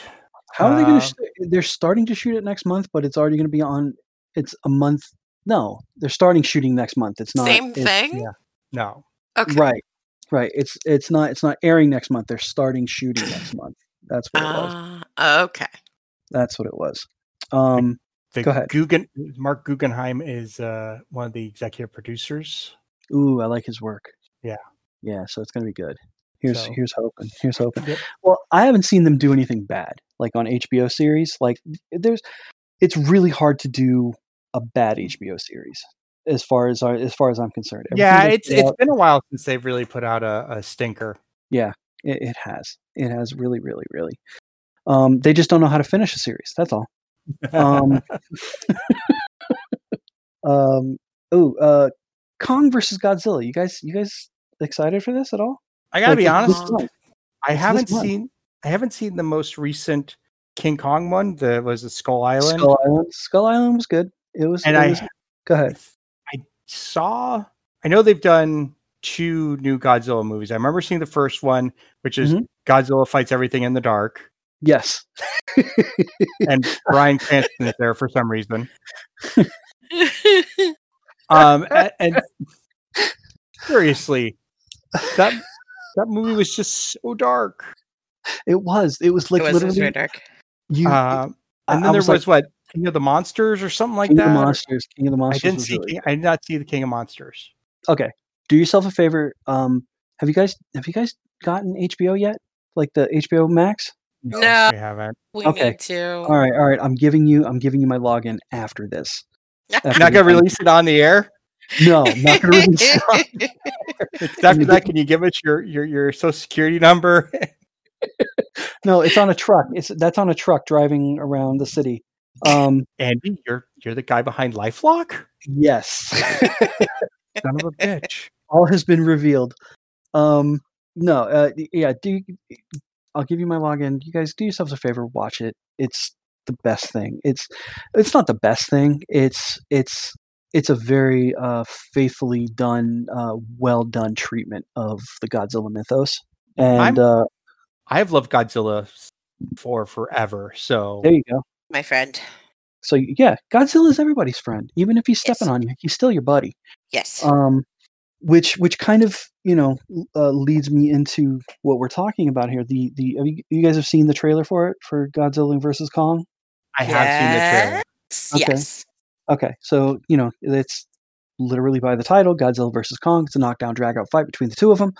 Um, and and the whole thing is is they're showing the trailers are showing, and a lot of times they have done this in the past, especially with Godzilla films.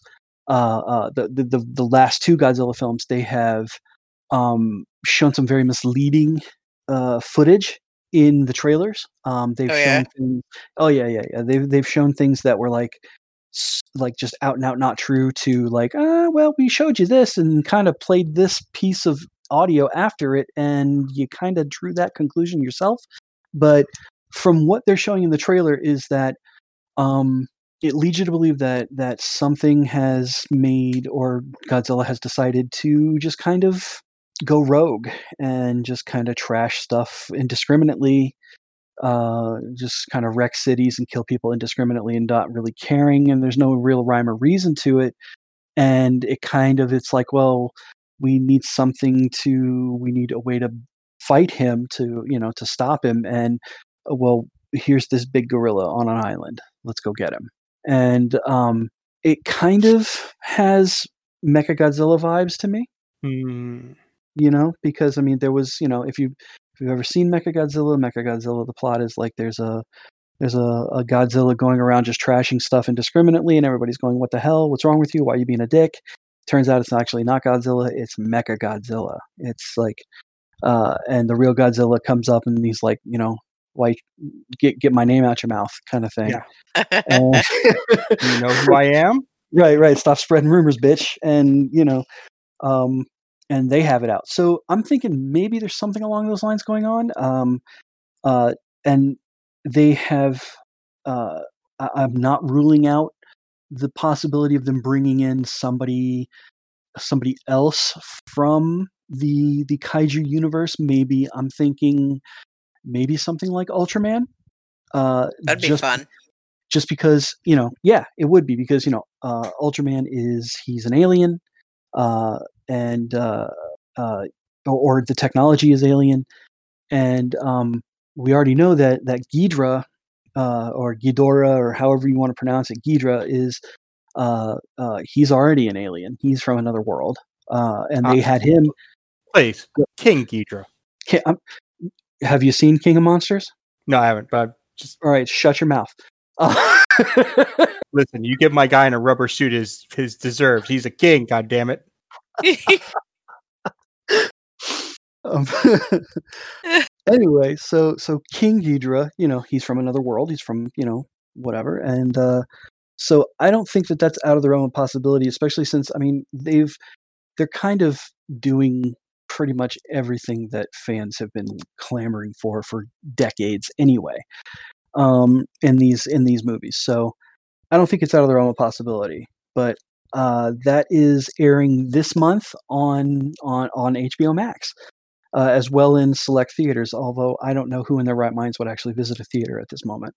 Um, just have such trouble when they pick on Kong. Dude is just trying to like live his life and people keep screwing with him. Makes me mad. that's because Kaila likes monkeys. I do. I just leave just- them alone and let them live. Traveling around, beating the hell out of dinosaurs. Oh, but just all they want is just they want their jungle and to be left alone and just people keep screwing with them. Freaking, you know how many times I had to watch Mighty Joe Young because it was my kid's favorite movie and I cried every damn time. Yeah, there is a there's a meme. love, I love the original Mighty Joe Young. I I can't I can't deny that. I was yeah, no, it's it's it's it's a good one. wait, Andy. That Um, was your that was your cue to go. We got it, Joe. You're old. Well, I'm not I'm not going to beat a dead horse. You know, I mean, it only works once. Some jokes only work once, bro. Um, so yeah, no, there's a there's actually there's a meme floating around uh, when when the the Kong first Godzilla trailer came out. It um it's a picture of a of a silverback at a zoo. It looks like it's at like Animal Kingdom or something like that, right? And there's people gathered around it, you know, like watching it from the other side of the the moat or the the ravine or whatever. And the gorilla's just kind of sitting there, and the way he's positioned, he's he's got his hands out and his mouth open like he's giving a lecture. Okay. And and he's going, and it, it says it says, look, I'm all for you know a good knockdown drag out fight, but guys, we're talking about a radioactive dinosaur, like, Well. and it's just it's it's very very funny. Uh-huh. All well and good until Fay Wray gets uh gets manhandled. oh my goodness. Fay Wray, eh? He was That's trying to be point. gentle. that's a geek point right there. That's a geek point. So Absolutely. thank you. So- So wait, so, so so wait. This is like I don't know, like the 36th Godzilla movie, and I don't know what the 12th King Kong movie. Something along those lines. It's oh, just I love that they keep going back to this, but it's it's just like I love I love watching big monsters fight as much as the next guy, but Right? I What's your- think what's it's just point? a way to show off uh Technology? technology as it gets better. yeah of course i mean it's like you know we did we saw we saw what it was like through you know different stage we, we, we saw what it was like to make these movies you know through different stages i mean the original king kong honestly one of my favorite monster movies ever i'm a huge i'm a huge monster movie fan not horror monster movies like i Uh-huh. love that kind of stuff uh king kong is amazing to me um the the patience and the talent to do a stop motion film about a giant gorilla in 1931 like is that's astounding you know Yeah. um and and then of course you know you have the uh the the 70s king kong you know the uh the jeff bridges uh Mhm.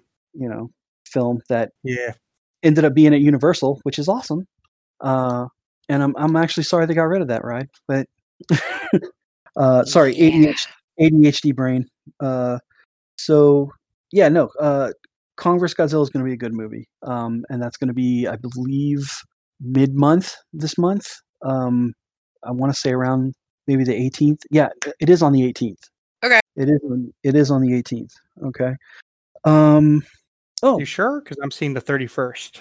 are you sure are, what did i see that was on that was coming out the 18th Uh, Could've internationally, March 26th.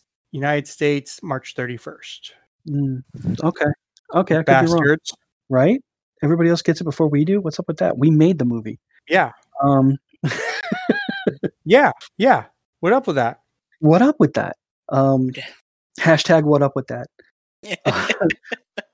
guys guys spider-man no way home I know. What's up with that what is up with that are we getting um this is going to be our spider-verse movie right I. It feels like it. Like the name of it, kind of. like they get So- stuck in another dimension So two thoughts because of how Spider-Man: uh, Far From Home ended. Yeah. With Jay Jonah outing him. right I mean, technically, Peter Parker really can't go home. Yeah no that makes sense you know you can't go home again kind of thing But um but with Doctor Strange and the you know was the ma- multiverse of madness or something coming out, yes um, I would not rule out a uh, a little Spider Verse shenanigans. Now, here is here's the question, Joe, because and Kaila, because you know you guys are comic geeks as well. Um, so so we have what you just said. They set it up for this multiverse of madness. Uh, in the comics, Peter's Peter's a uh, you know he's he's him and Stephen Strange are buddies. They have been to the multiverse several times together, or you know into the different multiverse realms and whatnot. Uh, Mhm. Peter's no Peter's no stranger to this. Um, so the whole like uh, uh, Jonah outs him, right? Which which was in Civil War. Do you guys remember that when when Peter outed himself Mm-hmm. And and kind of said he he held a press conference and said, "I'm Peter Parker and I've been Spider Man since I was 15 years old." Right? Correct. Um, which which caused which caused a bunch of problems. Remember? Yes. Uh, which Yeah. leads to uh, was it one more day? one more day one more day this is what i'm getting at so all right so we've got multiverse of madness doctor strange right Mhm. we have we have wandavision right Mhm. um have we talked wandavision yet have we done this are we going to We- do we've we we we mentioned WandaVision, we talk about WandaVision, but because this will come out less than a week after the most recent episode, we will not Okay. talk about the most recent episode. Okay, okay, okay, okay, okay. Um, so I'm not going to talk about that, but factoring that in, what you know about it, right? Mm-hmm. Plus the multiverse, plus uh, the Spider-Man, uh, and and the most, and if you consider what they end up doing a lot of times in comic book films is taking uh, the most popular storylines or the biggest storylines in the Mhm. comics and kind of re you know retooling them for the screen.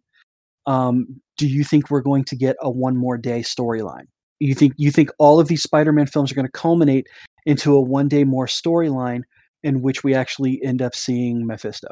um as we as, as you were unrolling this and I, I was seeing where the the track was going i have been mentally trying to cast who i would like to have play mephisto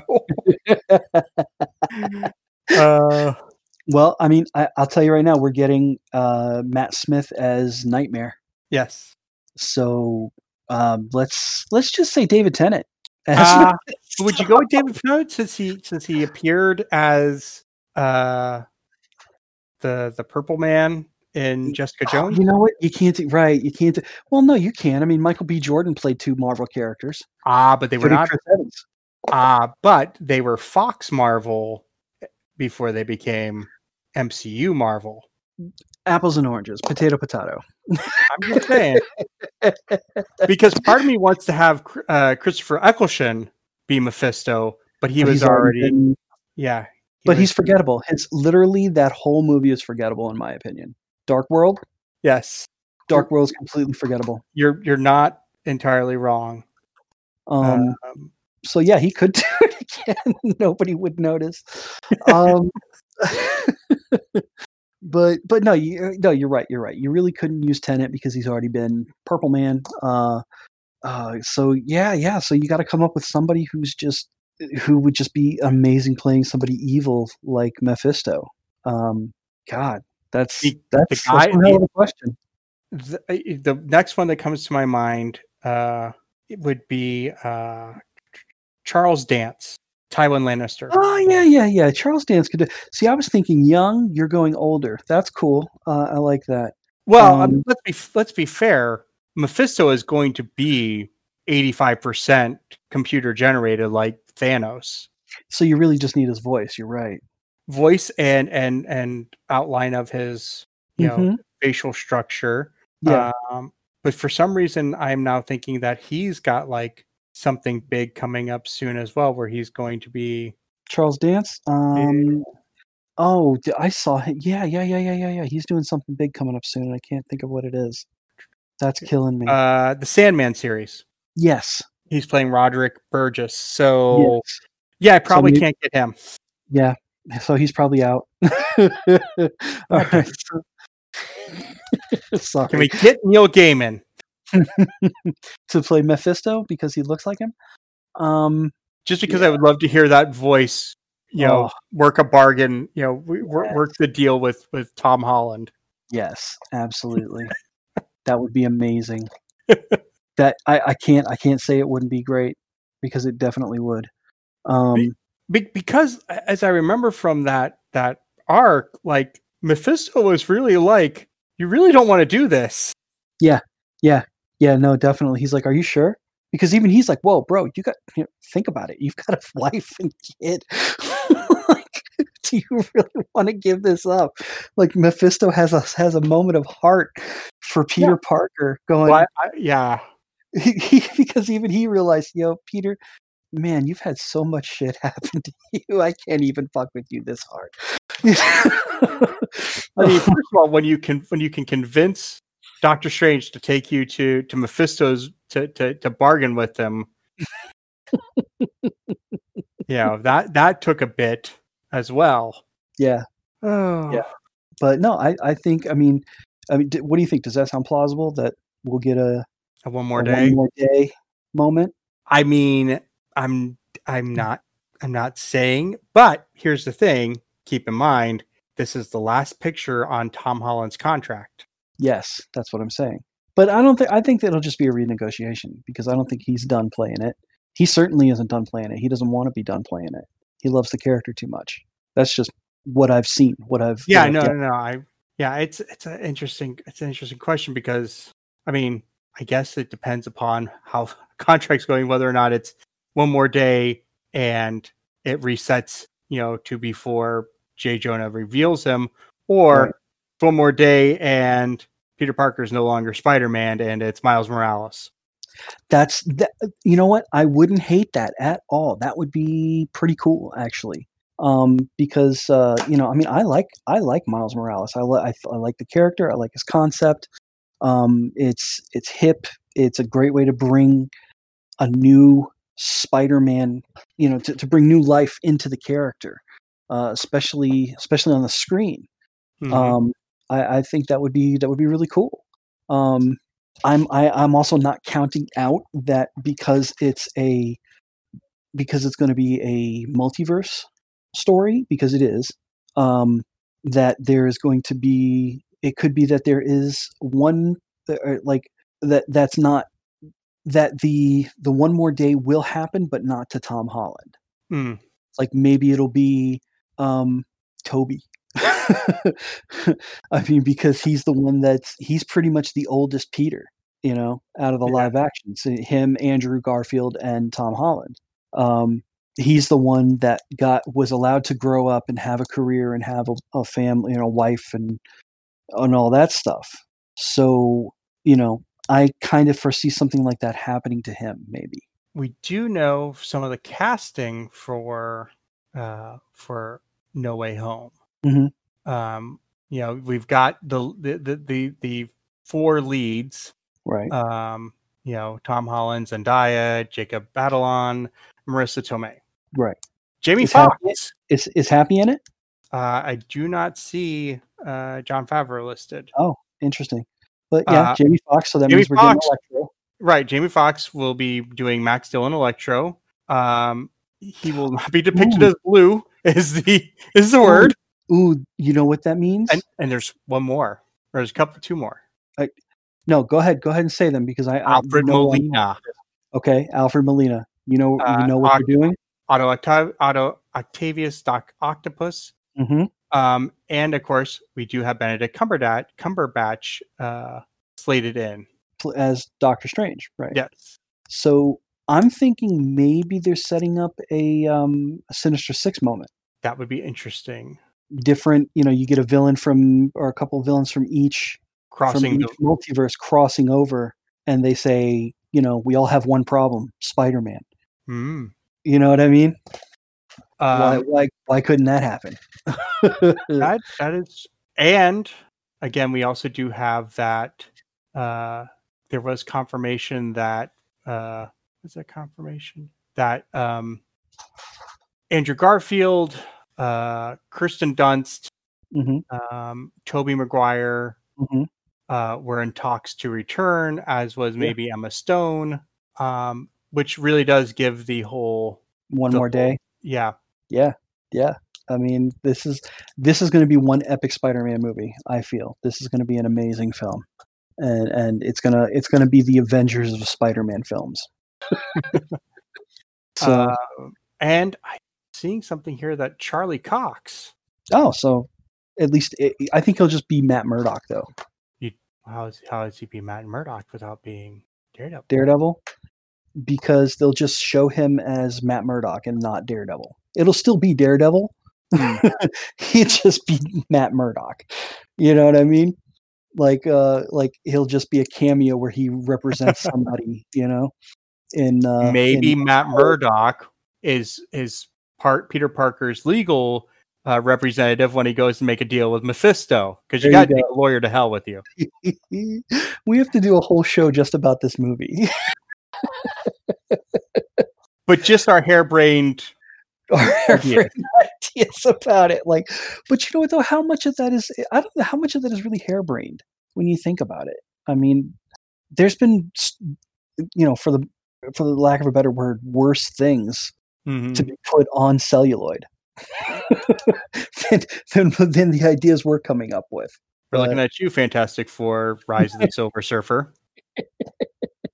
I'm looking at you like almost everything Fox has done besides the X Men films.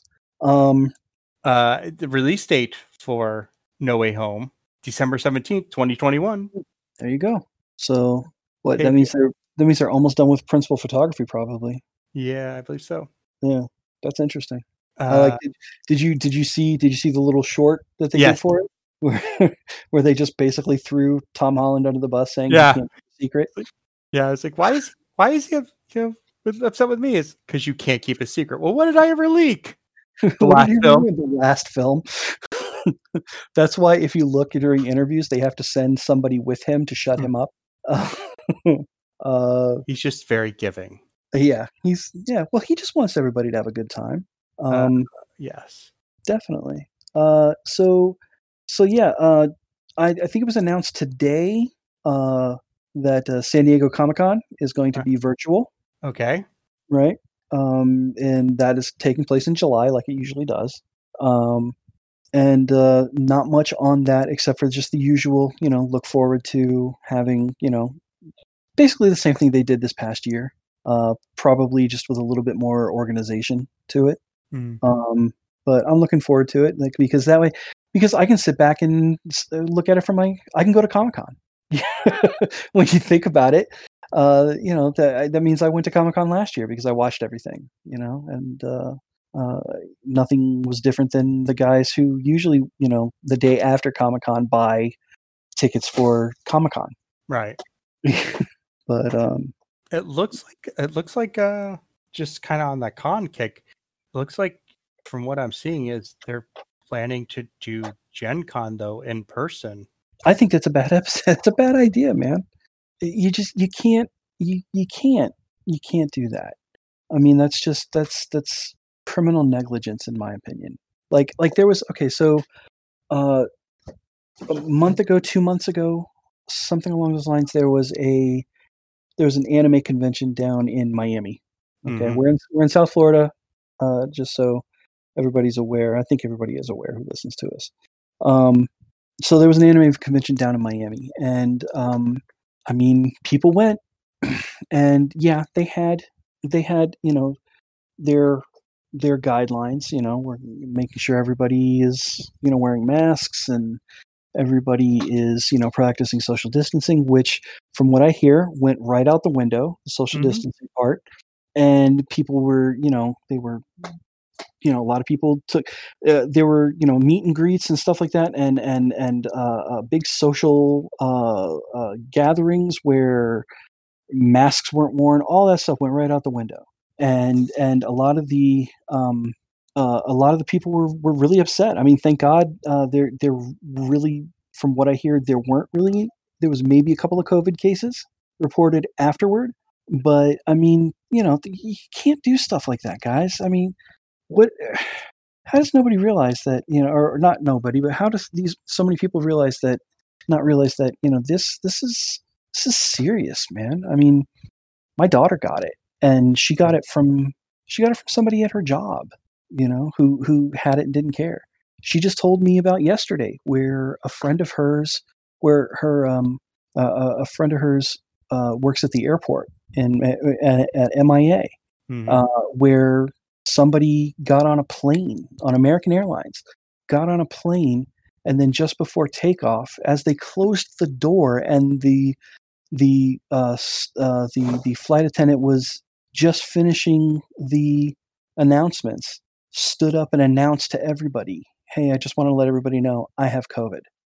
What are you doing on a plane?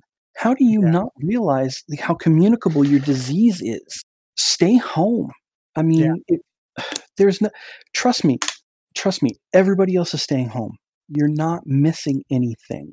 you know, you're not gonna. I mean, uh, Blizzard, uh, Blizzard Con that Yeah. happens every year was done virtually this year, and you didn't miss a damn thing. You know, you could still go on. They, you didn't have to buy tickets for it. It was free.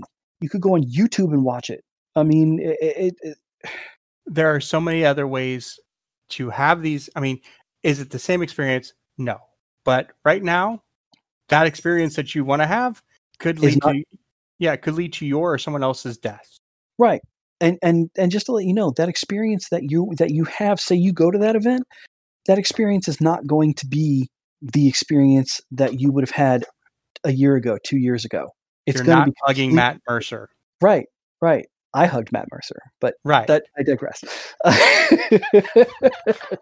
uh, i mean even if i went even it could have been i could they could have san diego comic-con and give me a free ticket and and have the entire cast of critical role there and has have completely resurrected stan lee and i would not go because of because i don't want to die i mean i don't want to i don't I want mean, to raise, I mean, raise to the risk. resurrected Stan Lee. I mean, okay, so A, he might be a vampire or a zombie at that point. B, I mean, at worst, he's a lich. Okay. San Diego Comic Con, they're flying out there. Everybody's there and resurrected Siegel and Shuster. Um, Ooh, he's got you there. where the hell have you been? No, I'm just kidding. Surprise! Kaila out of fucking nowhere. Um, oh I my zoned god. out for a little bit. It's fine. Oh, oh god, it's Kaila with a steel chair. Um, uh, if you throw in if you throw in Bob Kane, you got a deal. All right. If I throw in Bob Kane, I have to put Jerry Robinson there too. um, okay, so let's just go down the list. You and know, Bill Finger. Bill Finger, um, Martin Nodell, um, Kirby. Yeah. Yeah, at that point, then it's just like, fuck it, I'm going because at that point, at, at that point, you got to wonder how are they resurrecting people? I mean, why have we not been doing there this are bigger questions. much bigger questions like where is this train going and how do I get on it? Um, And and will Kevin Smith be doing his Hall H presentation? No? uh, Okay. what? Everybody get gets one of those big blow up bubbles. It. it's like American Gladiators. It's just yeah, it's like one big like bounce house, and everybody just kind of bounces off each other. Do you It'll know be how fine. warm? Do you know how warm those things get? Yes. Ew, Ugh. ew. Yeah. Oh, In San Diego in July. and nobody uses deodorant. They just they just spray themselves down with Axe. Hmm. So all right. I've so a, I'm wearing Electric Defender. yeah, oh, God. you always got to step across the line, don't you? You always got to take it one step further than I would. Um. Ooh. Ooh. Joe. New Superman reboot. Have you heard about this? I believe I've seen some things about it. I've It's going to be done by by our our buddy J.J. Abrams. J.J. Abrams, yes. It's going to be done by him, and and they've literally said nothing else about it. Uh, so there's it's literally nothing but speculation. Nobody knows if it's going to be Henry Cavill, if they're going to re- if they're going to do a new actor for Henry, you know, for for Clark. Um, The- I did. Go ahead. The cool thing I have seen is uh Ta-Nehisi uh Coates writing. And and please tell us who that is. Uh Ta-Nehisi Coates, I bel he is a comic book writer, but he is also a I believe an academic. Um he he's I believe he's an academic in he does a lot of things about race and and culture. Uh, he had a really good run on Black Panther and Captain America. Um, he's received a Genius Grant from the MacArthur Foundation Yes. uh, and a novelist. Uh, his first novel was published in 2019, The Water Dancer. Now, Uh, what what this could mean by having him on the writing team, uh, what this could mean is that we are getting uh, something a bit more multicultural. Uh, there is, I believe, it's Earth 19's Superman that is actually black, uh, which I mean, not out of the realm of possibility since they have literally said that the multiverse exists. Yep. So all of it is canon. In fact, uh, the, the next uh, Flash movie is basically going to be all about that. I I love this so much that we're getting just multiverse everything everywhere in everything, and and I think that's that's beautiful. Uh, uh, or, or it's just proof that without a Kevin Feige, you know, no, I guess They're lazy. Feige, you know, that they're just being lazy.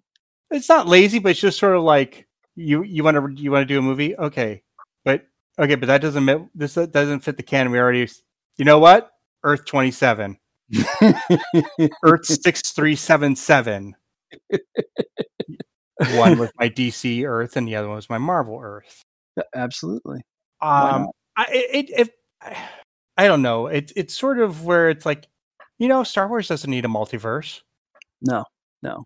So so you feel that maybe we don't need I You know, I'm not saying that because I'm a I'm a I'm a I, I am a huge fan of the various Earths of the various. In fact, though, I was kind of I I have to admit, like I knew that like there were the other planes in Marvel. It, I, I think I had stopped my Marvel reading before like they started doing the other the other Earths. I haven't seriously read a Marvel book since um Brightest Day. That's that's my you know, I, I can be shot for that. Uh, Oh no, that's that's not even I'm sorry, that's DC. I was gonna I'm say uh. No, I I wasn't gonna say anything. oh I my was waiting. I was like, was, did did they borrow the same name? All right guys, I'm And was like- off. This is And then I was like, but then my thought was No, like, no, no. my other thought was is like is andy saying that dc stuff was so good after starting after brightest day that he just didn't bother looking at marvel books because that's an interesting stand um, no, actually, no, no, no. Uh, uh, one more day is is the last Okay. real Spider-Man story I read, and that was in 2008. So it's been a long time since I've seriously read. Uh, you know, I mean, I'll, I'll pick up a story here or there, like a like a just. I mean, I don't have. I got I got shit to do. So so I I don't have a chance to read everything. You know. Um, so you know I'll, I'll pick up a, a graphic novel here or there, or I'll sit down with my with my Kindle Comixology. Hey guys, I'm I'm I'm plugging you uh, for free. Uh, Comixology is the best. Is the best. Uh, why? no, plugging, no plugging for free Uh, I want I want swag. Um, no, uh, no, I get you. Um, i'm kidding But- I know. Uh, but yeah, yeah. So, I, I like I said, I don't have time to read everything. So yeah, the, the last thing I read was was from 2008. So a lot of stuff has happened since then. Mhm. You know what I mean? And uh, uh, I, I don't think that it's you know when when you get it. I mean, actually, uh, you know that was Marvel. DC, I've read you know a bunch of stuff since then. You know that I've just kind of picked up because I'm a DC fan more than Marvel. Um, but uh, uh, I, I think the idea of a of of the multiverse where I think it works for one where it doesn't necessarily work for the other. Like I think it would work for for Mar I think it's going to work better for DC than it is for Marvel because I think DC's um I think DC's world, their universe is far more convoluted and it's been rebooted far more times than Marvel's ever has. So so you've got, you know, I mean like literally every year they were doing something with crisis this, crisis that, Mhm. crisis, crisis, crisis, crisis, where they have had to reboot the universe and and rewrite it, trying to straighten things out, and they can't. I, just whereas really, I mean, you think about it, Marvel. Uh, I think it's just a few characters that they keep rebooting. Like, to be honest, uh, uh, Wanda Maximoff has been rebooted so many times. Nobody even really knows what her original storyline, what what the correct storyline, or you know, her Mhm. origin really is. She's like the Hawkman of Marvel. Um, um, and Hawkman fans will know what I'm talking about. Mhm. Uh, yeah. But yeah, I, I mean, I, I see, I, I think the whole multiverse thing is cool for uh, Marvel, and that's their way to do things like literally the multiverse is their way to, that's the way how, how they incorporate everything that they bought from Fox. And that's, that's how I'm, that's how I'm looking at it is that's, that's how we're getting mutants. That's how we're getting Daredevil. That's how we're getting all of the characters that Fox said that they couldn't have in their movies because they were owned by Fox. And now here we got it again. I think that's uh, you know, I think that's how it's going to work. Um, I think it's going to benefit DC a lot better this multiverse because again, here again, you know, you've got uh, hell. They did it on Flash already, where they had Ezra Miller meeting Mhm. uh, uh, Grant Gustin, which was a really cool moment. Even though I'm not a fan of Ezra Miller, because I'm in my head, I'm thinking if you're going to get Ezra Miller, just get Justin Long. It would have been funnier. Um, sorry. but he has to uh, do the voice from uh, Zack and Miri. yes. Oh god. Hi, I am Barry Allen, the fastest man alive. So, um, but yeah, no, no, the J.J. Abrams uh, Superman reboot. I think that's going to be neat. J.J. Abrams, sorry, Okay. sorry, Mister J.J. I, I, I Um, just I just worry about the lens flares. Oh man, what do you? What do you Although he's not directing, he's he's producing. he is producing, right? He's not directing it. So here's a concept. Uh, it just popped into my head. J.J. Abrams, right? And um, what's his face? Um, Transformers director Michael Bay? Michael Bay. they do a film together. No, Why? no.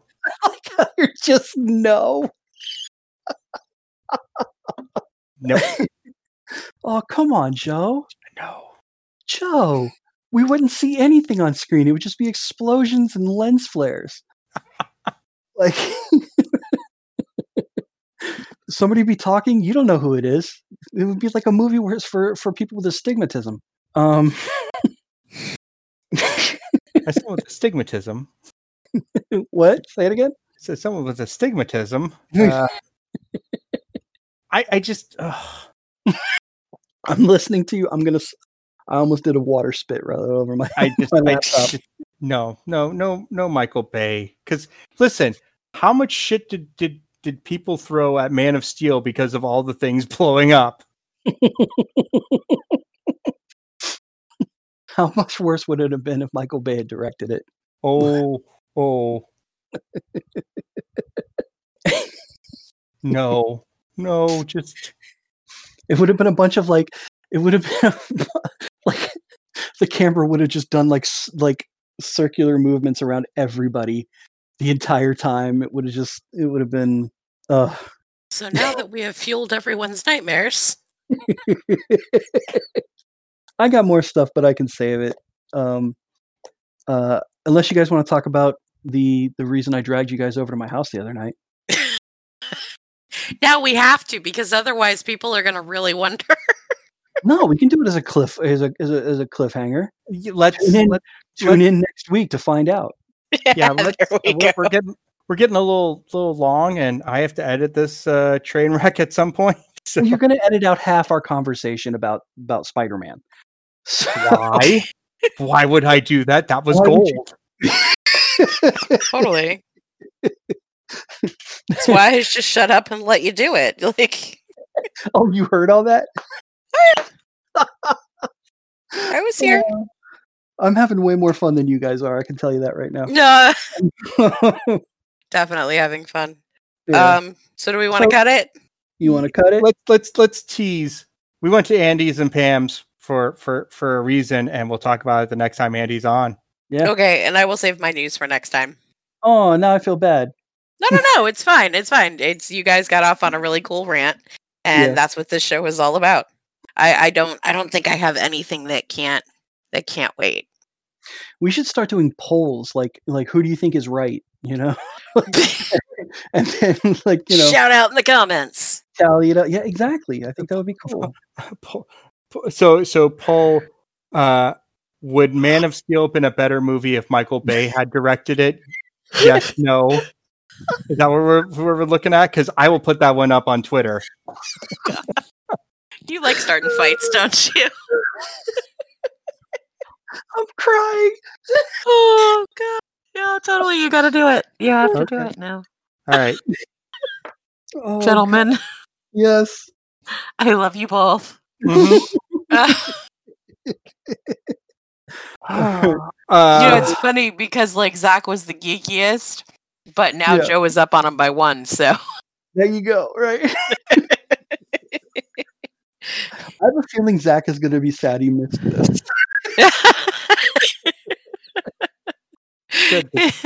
I, I was actually like, I, I, I'm, I'm, I'm glad you pointed out because like I was starting like, you know, maybe we should start thinking about doing like, oh, we'll do the interview and then let the guests go and then we'll do geek news.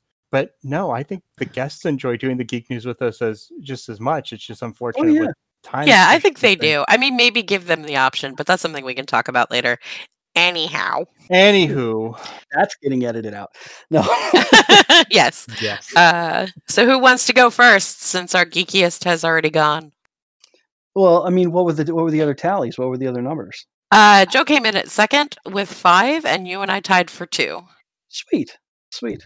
Um, Yeah, and it was probably one of those nights where there should have been a whole lot more, but Yeah. we were just gabbing too much. yeah, we weren't we weren't counting. So, Yeah. um, yeah, uh, you guys know where to find me. Uh, I've been on the show enough. You guys know my shit. Uh, um, I, I can be found on on the uh, on the Facebooks. Uh, I can be found on the uh, the Instagrams. I can be found on the Twitters.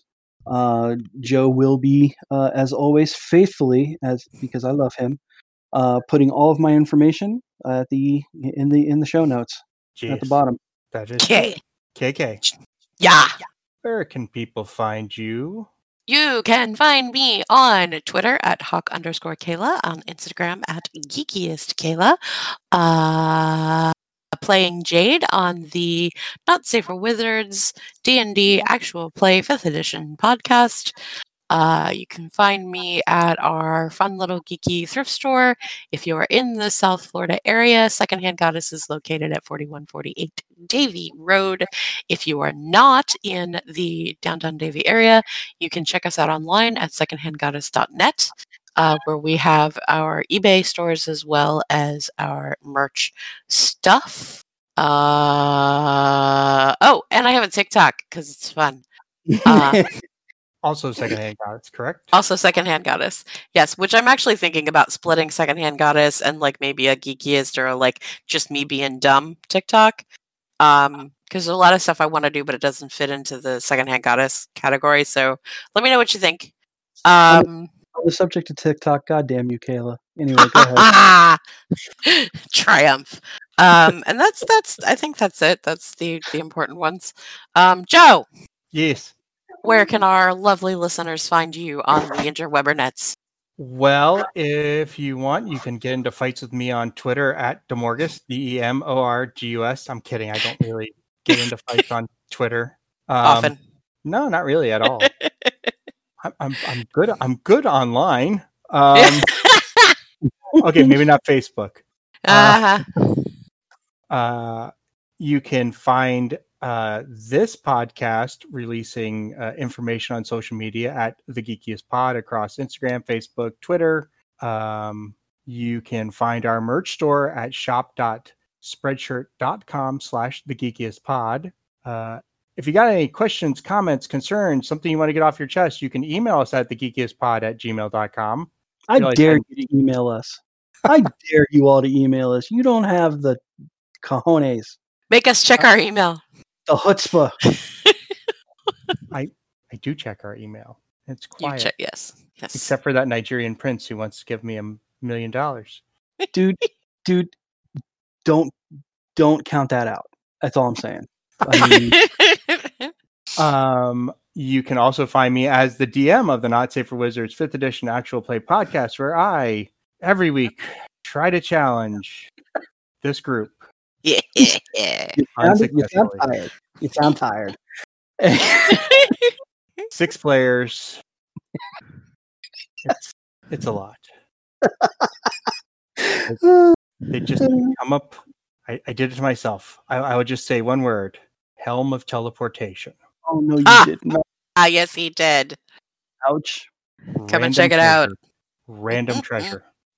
Um, and that's I think about it. You can also find me uh, a couple times a week uh, at the uh, aforementioned Secondhand Goddess uh, store. Uh, Come in and ask him what uh, what everything is priced at. How much is this? How much is this? please, please help find things that didn't whose tags have fallen off. hmm We rely on our customers for that. How much is this? Where did you even get that? That Like- you don't sell that. um. So uh, I think that's it for finding me. So, um, I was I'm just looking back, and a month ago we had all of our friends around the table to do Geeks of the Round Table. Mm. Mm. Yeah, we had uh, we had Jason, we had Andy, you had Kaila and I in person talking about all sorts of things, and then You mean a year ago? yeah, a year ago. Uh huh. Um, and and like yeah, like we we what happened? We, then then this this pandemic happened, and I mean, we did a few more in persons, um, but but then we had to stop because this pandemic started and the world shut down and.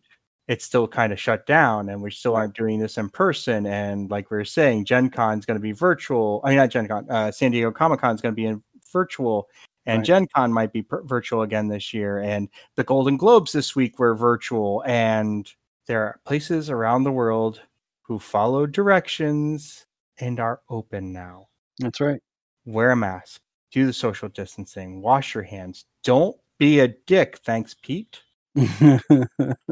You know, I, I, I, I'm so glad that there are now three vaccines out there, but still, we have to be vigilant. We have to be aware. We have to follow the rules. I know wearing a mask sucks. Guess what? I wear one for several hours a night while I'm doing Uber Eats deliveries because I don't want to accidentally give you something and I don't want to get anything from you except for your sweet, sweet tip money. Um, so please follow the directions, do what you're supposed to do so we can get this under control and done. We need cons, we need festivals, we need concerts, we need live theater, we need comedy shows, we need to be able to go into our favorite comic book store, friendly local game store, movies. Just follow directions. Come on. It's not that hard. You can do it. because that's how we get full on resurrected Stan Lee. What? No. Uh, Maybe. Maybe. All right. And That was, as that, was- that was that was a great like pause. I loved it. Excellent job. Uh, and always, uh, this show believes Black Lives Matters, trans rights are human rights, love is love. We thank you for listening this week. We look forward to talking to you next week. Uh, Later, taters. And as Will would say, be the world a better place than the way you found it, kids. Hey there, listener. Before we get out of here, just want to uh, ask you to do us a little favor. Um, two little favors. One, if you go to Apple Podcasts, leave us a rating and review there. Five stars would be great, but hey, we're leaving that up to you. And second would be share the podcast with your friends, family, coworkers, whoever you think would enjoy a deep dive into geek culture. Uh, that would definitely help us. Thanks for listening. The preceding program was brought to you by Armored Bear Productions.